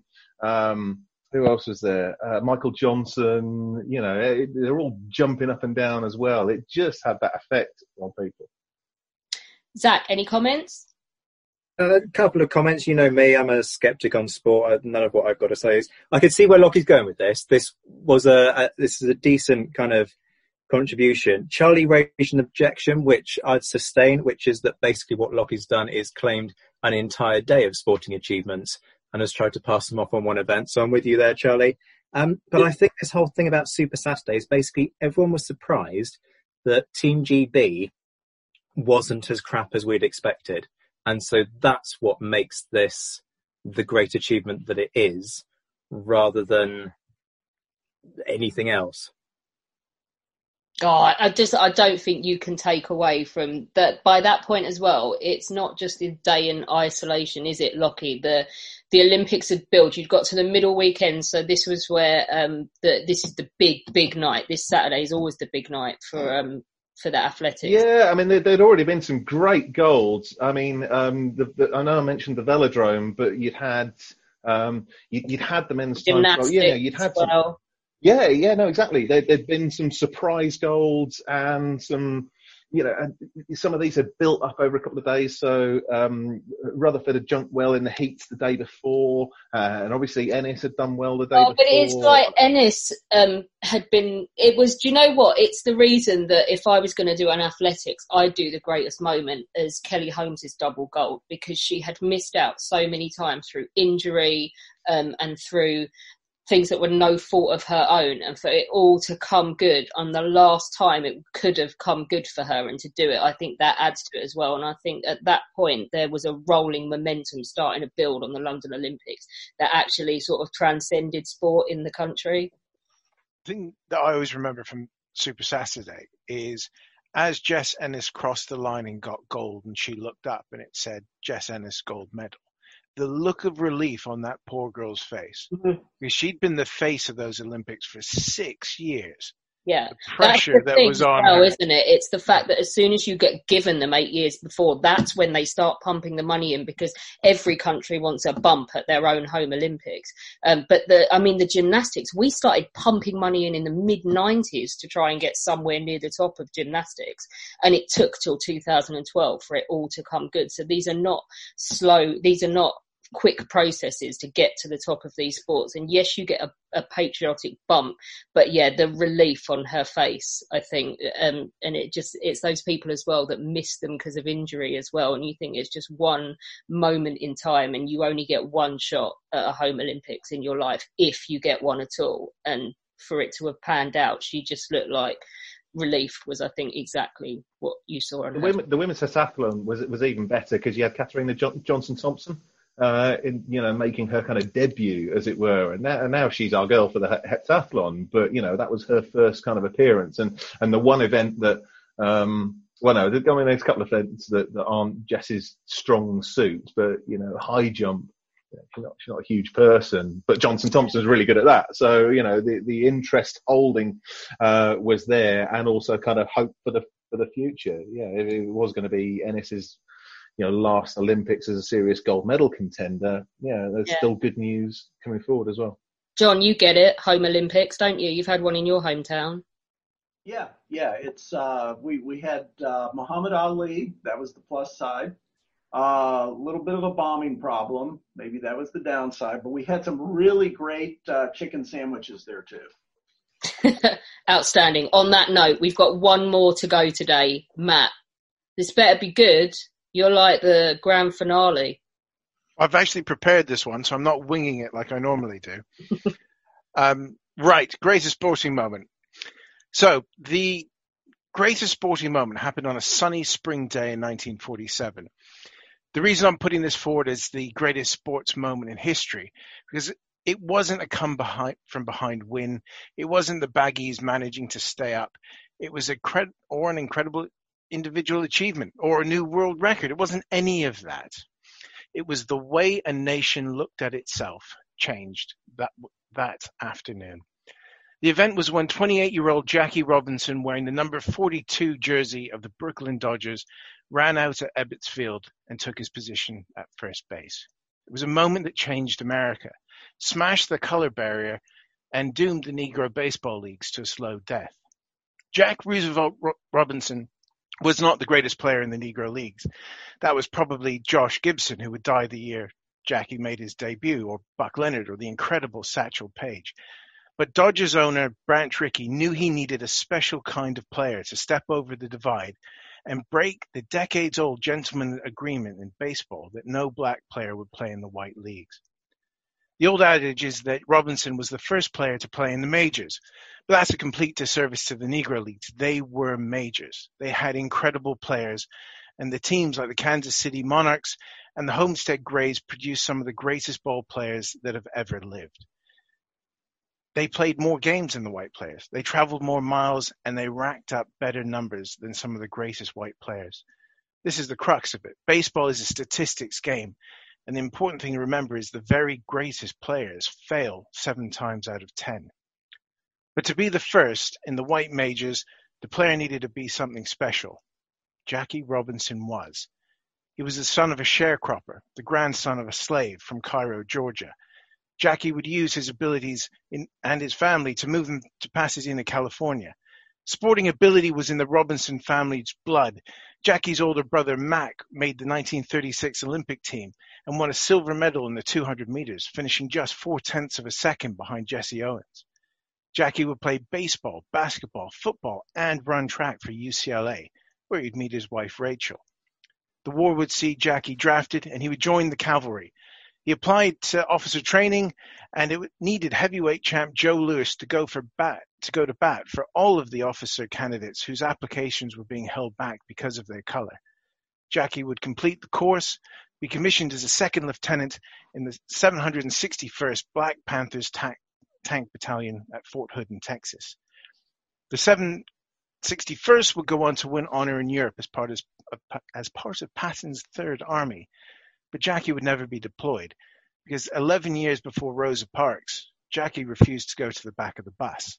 He was court-martialed, and where, while he's, he was never sentenced and he, he got off, it meant he was not going to be posted to Europe. After the war, Jackie signed with the Kansas City Monarchs on $400 a month and played shortstop, hitting a fantastic 349 in his first season. And he was stealing bases for fun, which is an art form in, in and of itself. At the end of that season, Branch Rickey made his move and signed Jackie Robinson to a major league deal with the Dodgers. He spent 1946 in Montreal, but in Jackie, Rickey had seen more than talent. He saw something that he needed to have in a player. He needed someone with grit, determination, and Jackie had that in spades. It's interesting. Branch Rickey's remembered for this altruistic move and is sort of held up for it.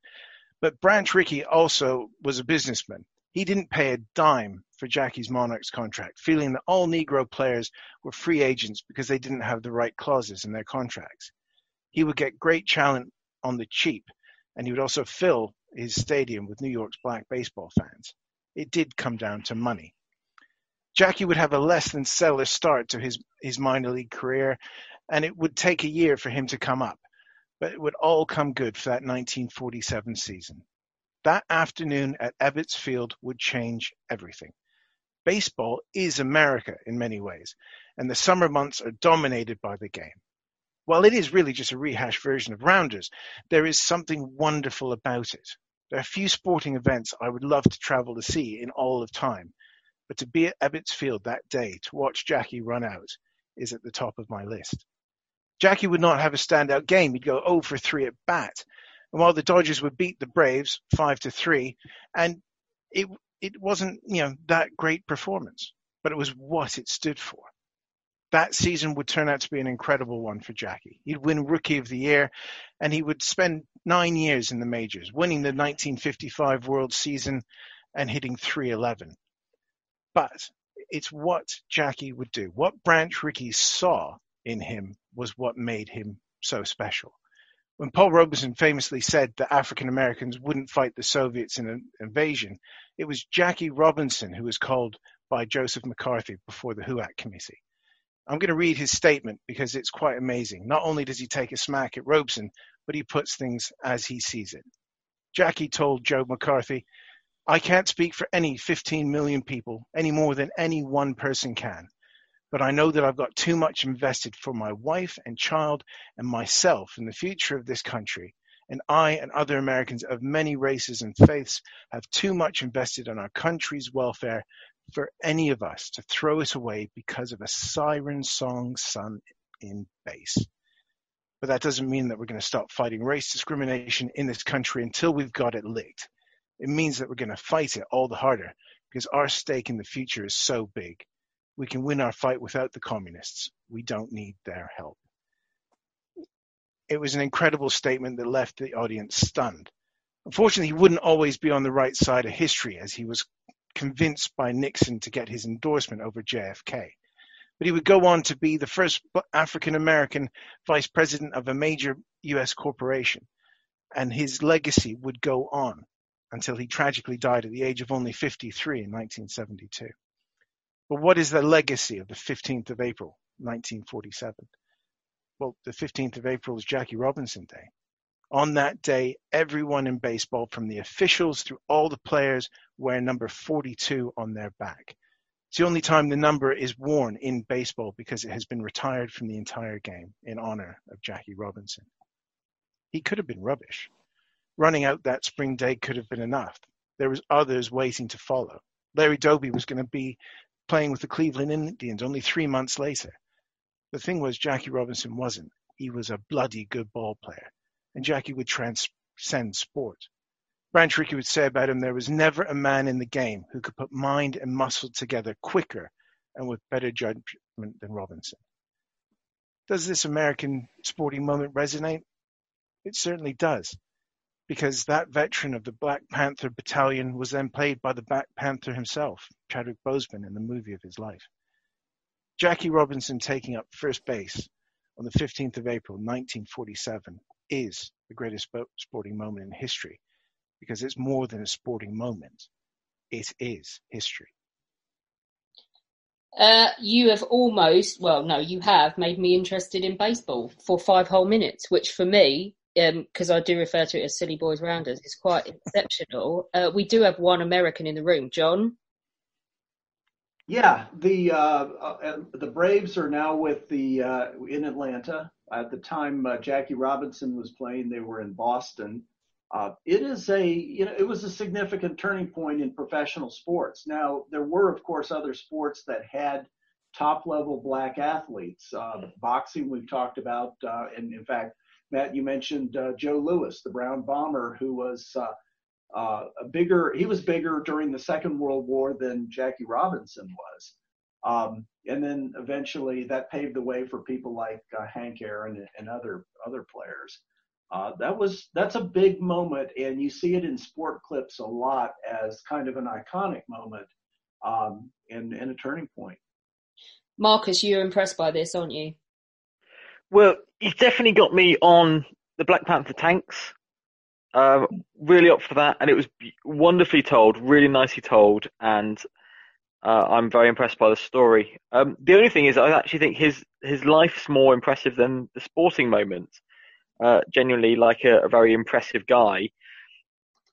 I have sat through uh, a whole match of baseball in America, uh, in San Francisco, and I have to say, like the atmosphere. Yeah, I get the atmosphere. The food's amazing.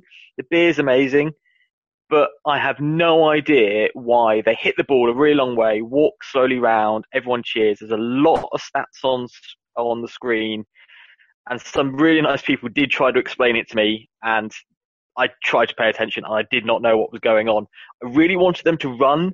I guess the equivalent would be like it would be like Premier League footballers just walking the ball around. Uh, they were so good at like hitting the ball, they don't no longer needed to run anymore because they, they hit it such a long steroids way. in their upper body, they can't run.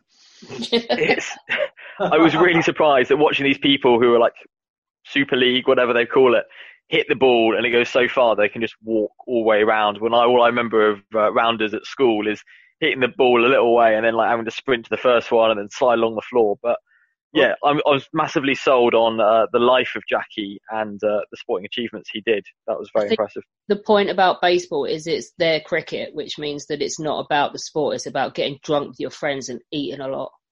Yeah. yeah. I remember having some really good like veggie hot dog thing and fries with chilies on top and uh, quite a few beers in the sunshine. And they bring um, it to so, your, your yeah, seat. Also, Alex, when you have the cricket over here, you don't worry about the eating part. No, fuck no. Only to line your stomach at the beginning, maybe.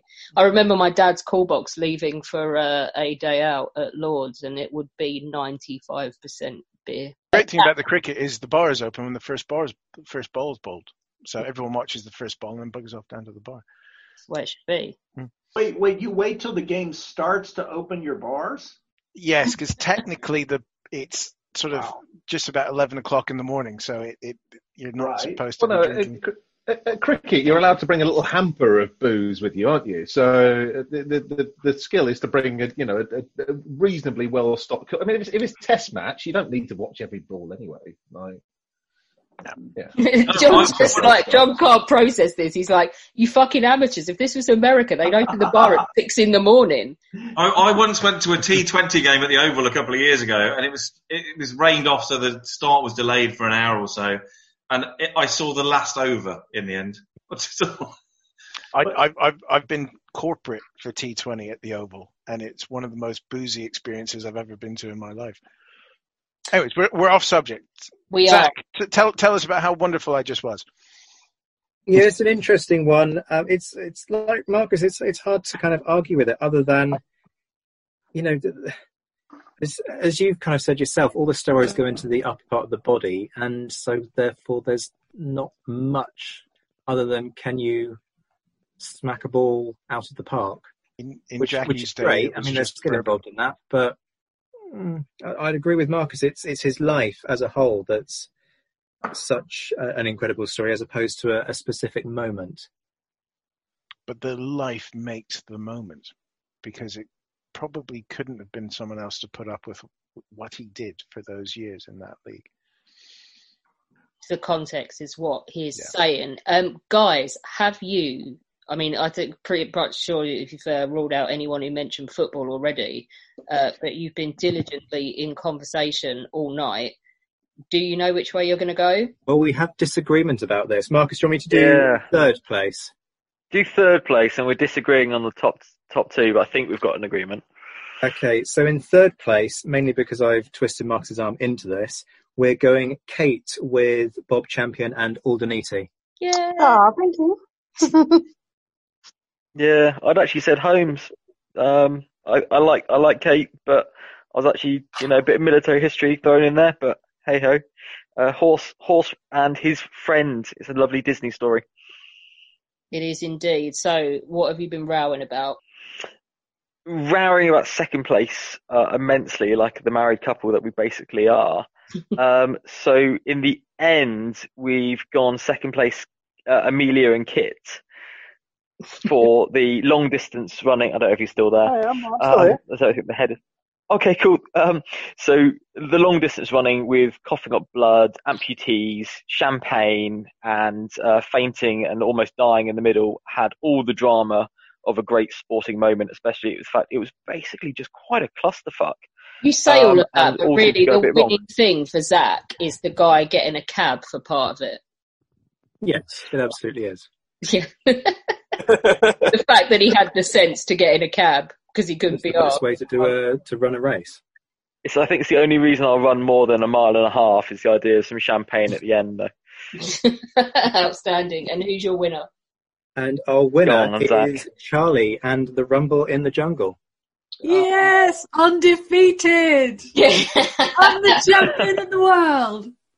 Largely for all of all of um, Ali's, you know, um, civil rights movements and everything going on with the context of it. But it is such a legacy that even though I haven't actually, unfortunately, seen the footage of Rumble in the Jungle, it is so legendary that you say that and everyone knows the sporting moment that it is. So Yeah. Spin off from that as well, John. Um, you were talking about when he turned up at the opening ceremony in, in Atlanta, just the response for this sort of frail man. Yeah, he, he was uh, dying of Parkinson's at that point, but he uh, released the he, he lit the Olympic torch at the very end, and the stadium just went nuts at uh, when the spotlight showed down on him. So he, he did stand for a lot, like uh, conscientious objection, civil rights, sort of like Jackie Robinson did. Uh, but he was also the bona fide world champion and with an extremely uh, high level of talent and boxing IQ. Uh, I'm pretty sure my dad cried when he lit that flame, actually, and I'm, I remember thinking, "What the fuck is all this about?" Uh, A lot of a lot of people did. yeah, that was. There's uh, a there's a great movie called Facing Ali, which is all the surviving guys that fought him talking about what it meant and what it was like fighting him. Um, and they're all very complimentary, except for Joe Frazier, who who absolutely hates him. Joe Frazier paid Ali's bills when he got out of prison. Mm-hmm. Ali called him an Uncle Tom, and so Joe basically just spent three fights trying to kill him, and then spent the rest of his life taking credit for the Parkinson's. Can I, can I just point out that it's a great story and arguably a worthy winner, but proper experienced judges don't get influenced by sound effects. I think it's one. Seconded. It was an Yeah. Manchurian candidate type thing. Well, let's fight. So, if, Holmes, if you were judging, which one of you would you have gone for if you couldn't have yours? Um, it, to be fair, it would have been. It, I was going almost all the way with Rumble in the Jungle, but I think being British and it's probably not a historical event either. But I'd probably have to go with uh, Super Saturday. Yeah, I was quite. I think because we remember it. Although Matt moved me quite a lot, and I was surprised because I generally go with the line that baseball's shit. Uh, Charlie, if you couldn't have had Rumble in the Jungle, I, I would have gone with Matt. I thought that was a really great story, and you know, it. Yes, his life was more remarkable after that event, but you know, it was it was stepping out and doing that. although Chris used the buzzwords of patriarchy and masochism, and I wondered if you would have gone for Chris's. It always works. It always works on me every time. And uh, you know, if, if a bicycle one had had won, I've actually got a bicycle bell here as well, which we could have used. So Made Clive happy. Clive, who would you have gone for? Well, Beth, obviously. There was no other choice, was there? No, I'd just, I'd still think, still think the Battle of the Bridge is one of my all-time. Yeah, but obviously that would have been. It wasn't or, a battle. Or Munich 20, Oh, it 2012. was, if only we Marcus, put that it was. Matt, To be fair, I would have gone for, for Charlie. Um, everyone was great. To be fair, I was in Canada when Super Super Saturday was happening, so we, we were kind of. I took the good sense to go abroad during the Olympics, um, but you know that that that whole sequence, yeah, because it was yeah that was the third of four of possibly the greatest boxing fights of all time, and just the drama around it is just something else. you are essentially one of these weirdo people in Canada that prefers the Winter Olympics anyway, aren't you? Which do we even? It's, it's the only one that matters. There's only one. There's only one sport that matters, and unfortunately, the Americans beat us in it the other night, bastards. Oh, is this ice hockey? No, yeah, they, they won the World Juniors, so banned it. everybody's upset. I don't know what happened to James, but uh, he was banned about ice hockey. Beth, who would you have gone for? Um, I think I've probably gone with Lockie's Super Saturday because it was just such a brilliant day. Like, I can remember it so, so, like, it's so vivid in my head. You just can't not remember what you were doing and how you felt. So, yeah.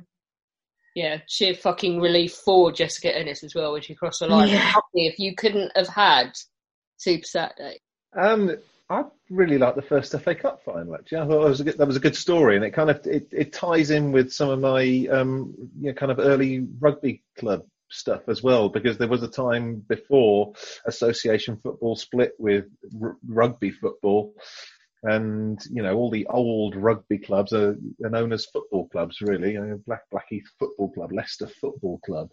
Um, but uh, yeah, so I, I kind of like that tying with a lot of stuff that I know, and I like the story and I like the development from it. Excellent. Kit says cricket is a picnic with someone throwing a rock at poshos. I don't think you're far wrong, but Kit, what would you have gone for if you couldn't have had your mad marathon? gone for bets actually because I think the thing about sport is that it's so personal that the moments that resonate with you aren't necessarily big moments for anybody else. And that's Yeah. certainly with me. So just because even though West Bromwich Albion they're a load of old shit, um, you know, I will go with Beth. Yeah, it's like it's not all about the winning. Like my Battle of the Bridge moment is about finishing tenth that year in the Premier League, but the point is we made Spurs. It's not about the taking part. Clive, give that speech again. It's not about the winning. It's not about the taking part. It's about the other bastard losing. It absolutely was on that. Uh, John, you were sold on boxing from the very beginning, weren't you? I, I was, although I'll tell you, if I weren't going to go with uh, Rumble in the Jungle, I think I'd go with Super Saturday for two reasons. One, it has something for everyone because basically we heard about half the sports played at the at the Summer Olympics, and second, I was really waiting for Lockie to give us a story about uh, uh, the new who was the the New Zealand uh, All Blacks uh, captain. He got his his scrotum torn apart, but came back onto the field and uh, and and uh, played the game, losing four teeth until uh, he, they they stitched him up a little bit until Is that he a Colin Meads story? Yeah, it's, it's it's got an old school one, that isn't it? But yeah. Yeah. Disappointment on Lockie's face for not going with that one.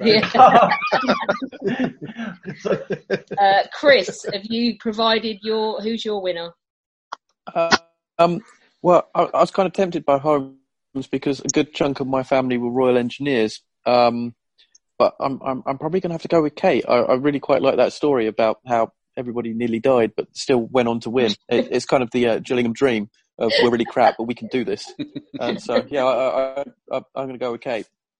Brilliant, Hope Kate. that nobody wins. It's just uh, Yeah. it's like, do you know what's that film? Remember the Titans, where you watch it for two fucking hours and then it just comes up at the end that they didn't win. You're like, what? what? Gillingham season. But you get it with Cool Runnings. You know that's coming because you know they didn't finish the race. But remember the Titans. It's like you're following this damn football team through everything, and then it goes, uh, and then they went to the state final and they didn't win, and you're like, hang on, what? I've invested two hours of my life in this. Shit. Kate, Um, I actually, I, I really liked Super Saturday. It was a, a good idea. Um, I like the, the kind of whatever, but I think I would have to go with Kathrine Switzer because it was, it was just a, an actual single moment that was so great. And then she repeated that single moment, I think like 50 years later or something when she was in her 70s, which is just amazing. Alina, were you moved by any of those? You've been beavering away, getting ready for interviews next week. You know, I thought Zach's choice was incredibly inspiring. Zach, Zach. what was Zach's choice? Um, the one about, um, Zach was judging Alina. what stuff? Sorry, James, James, James's choice, James's choice. James isn't here. Then someone else's. Cho- I don't. Uh, Wow, you are Lockie's really choice was the best.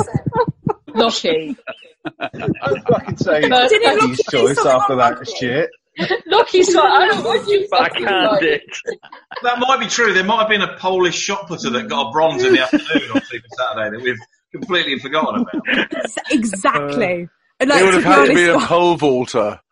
Lockie looks so offended at that. The best like, I I can, actually the worked best I for can do this. is a is a Lithuanian um, heptathlete who was uh, who pushed Jess Ennis quite close in the uh, women's heptathlon. Have that. And in case you didn't realise, Alina wasn't listening to any of them whatsoever.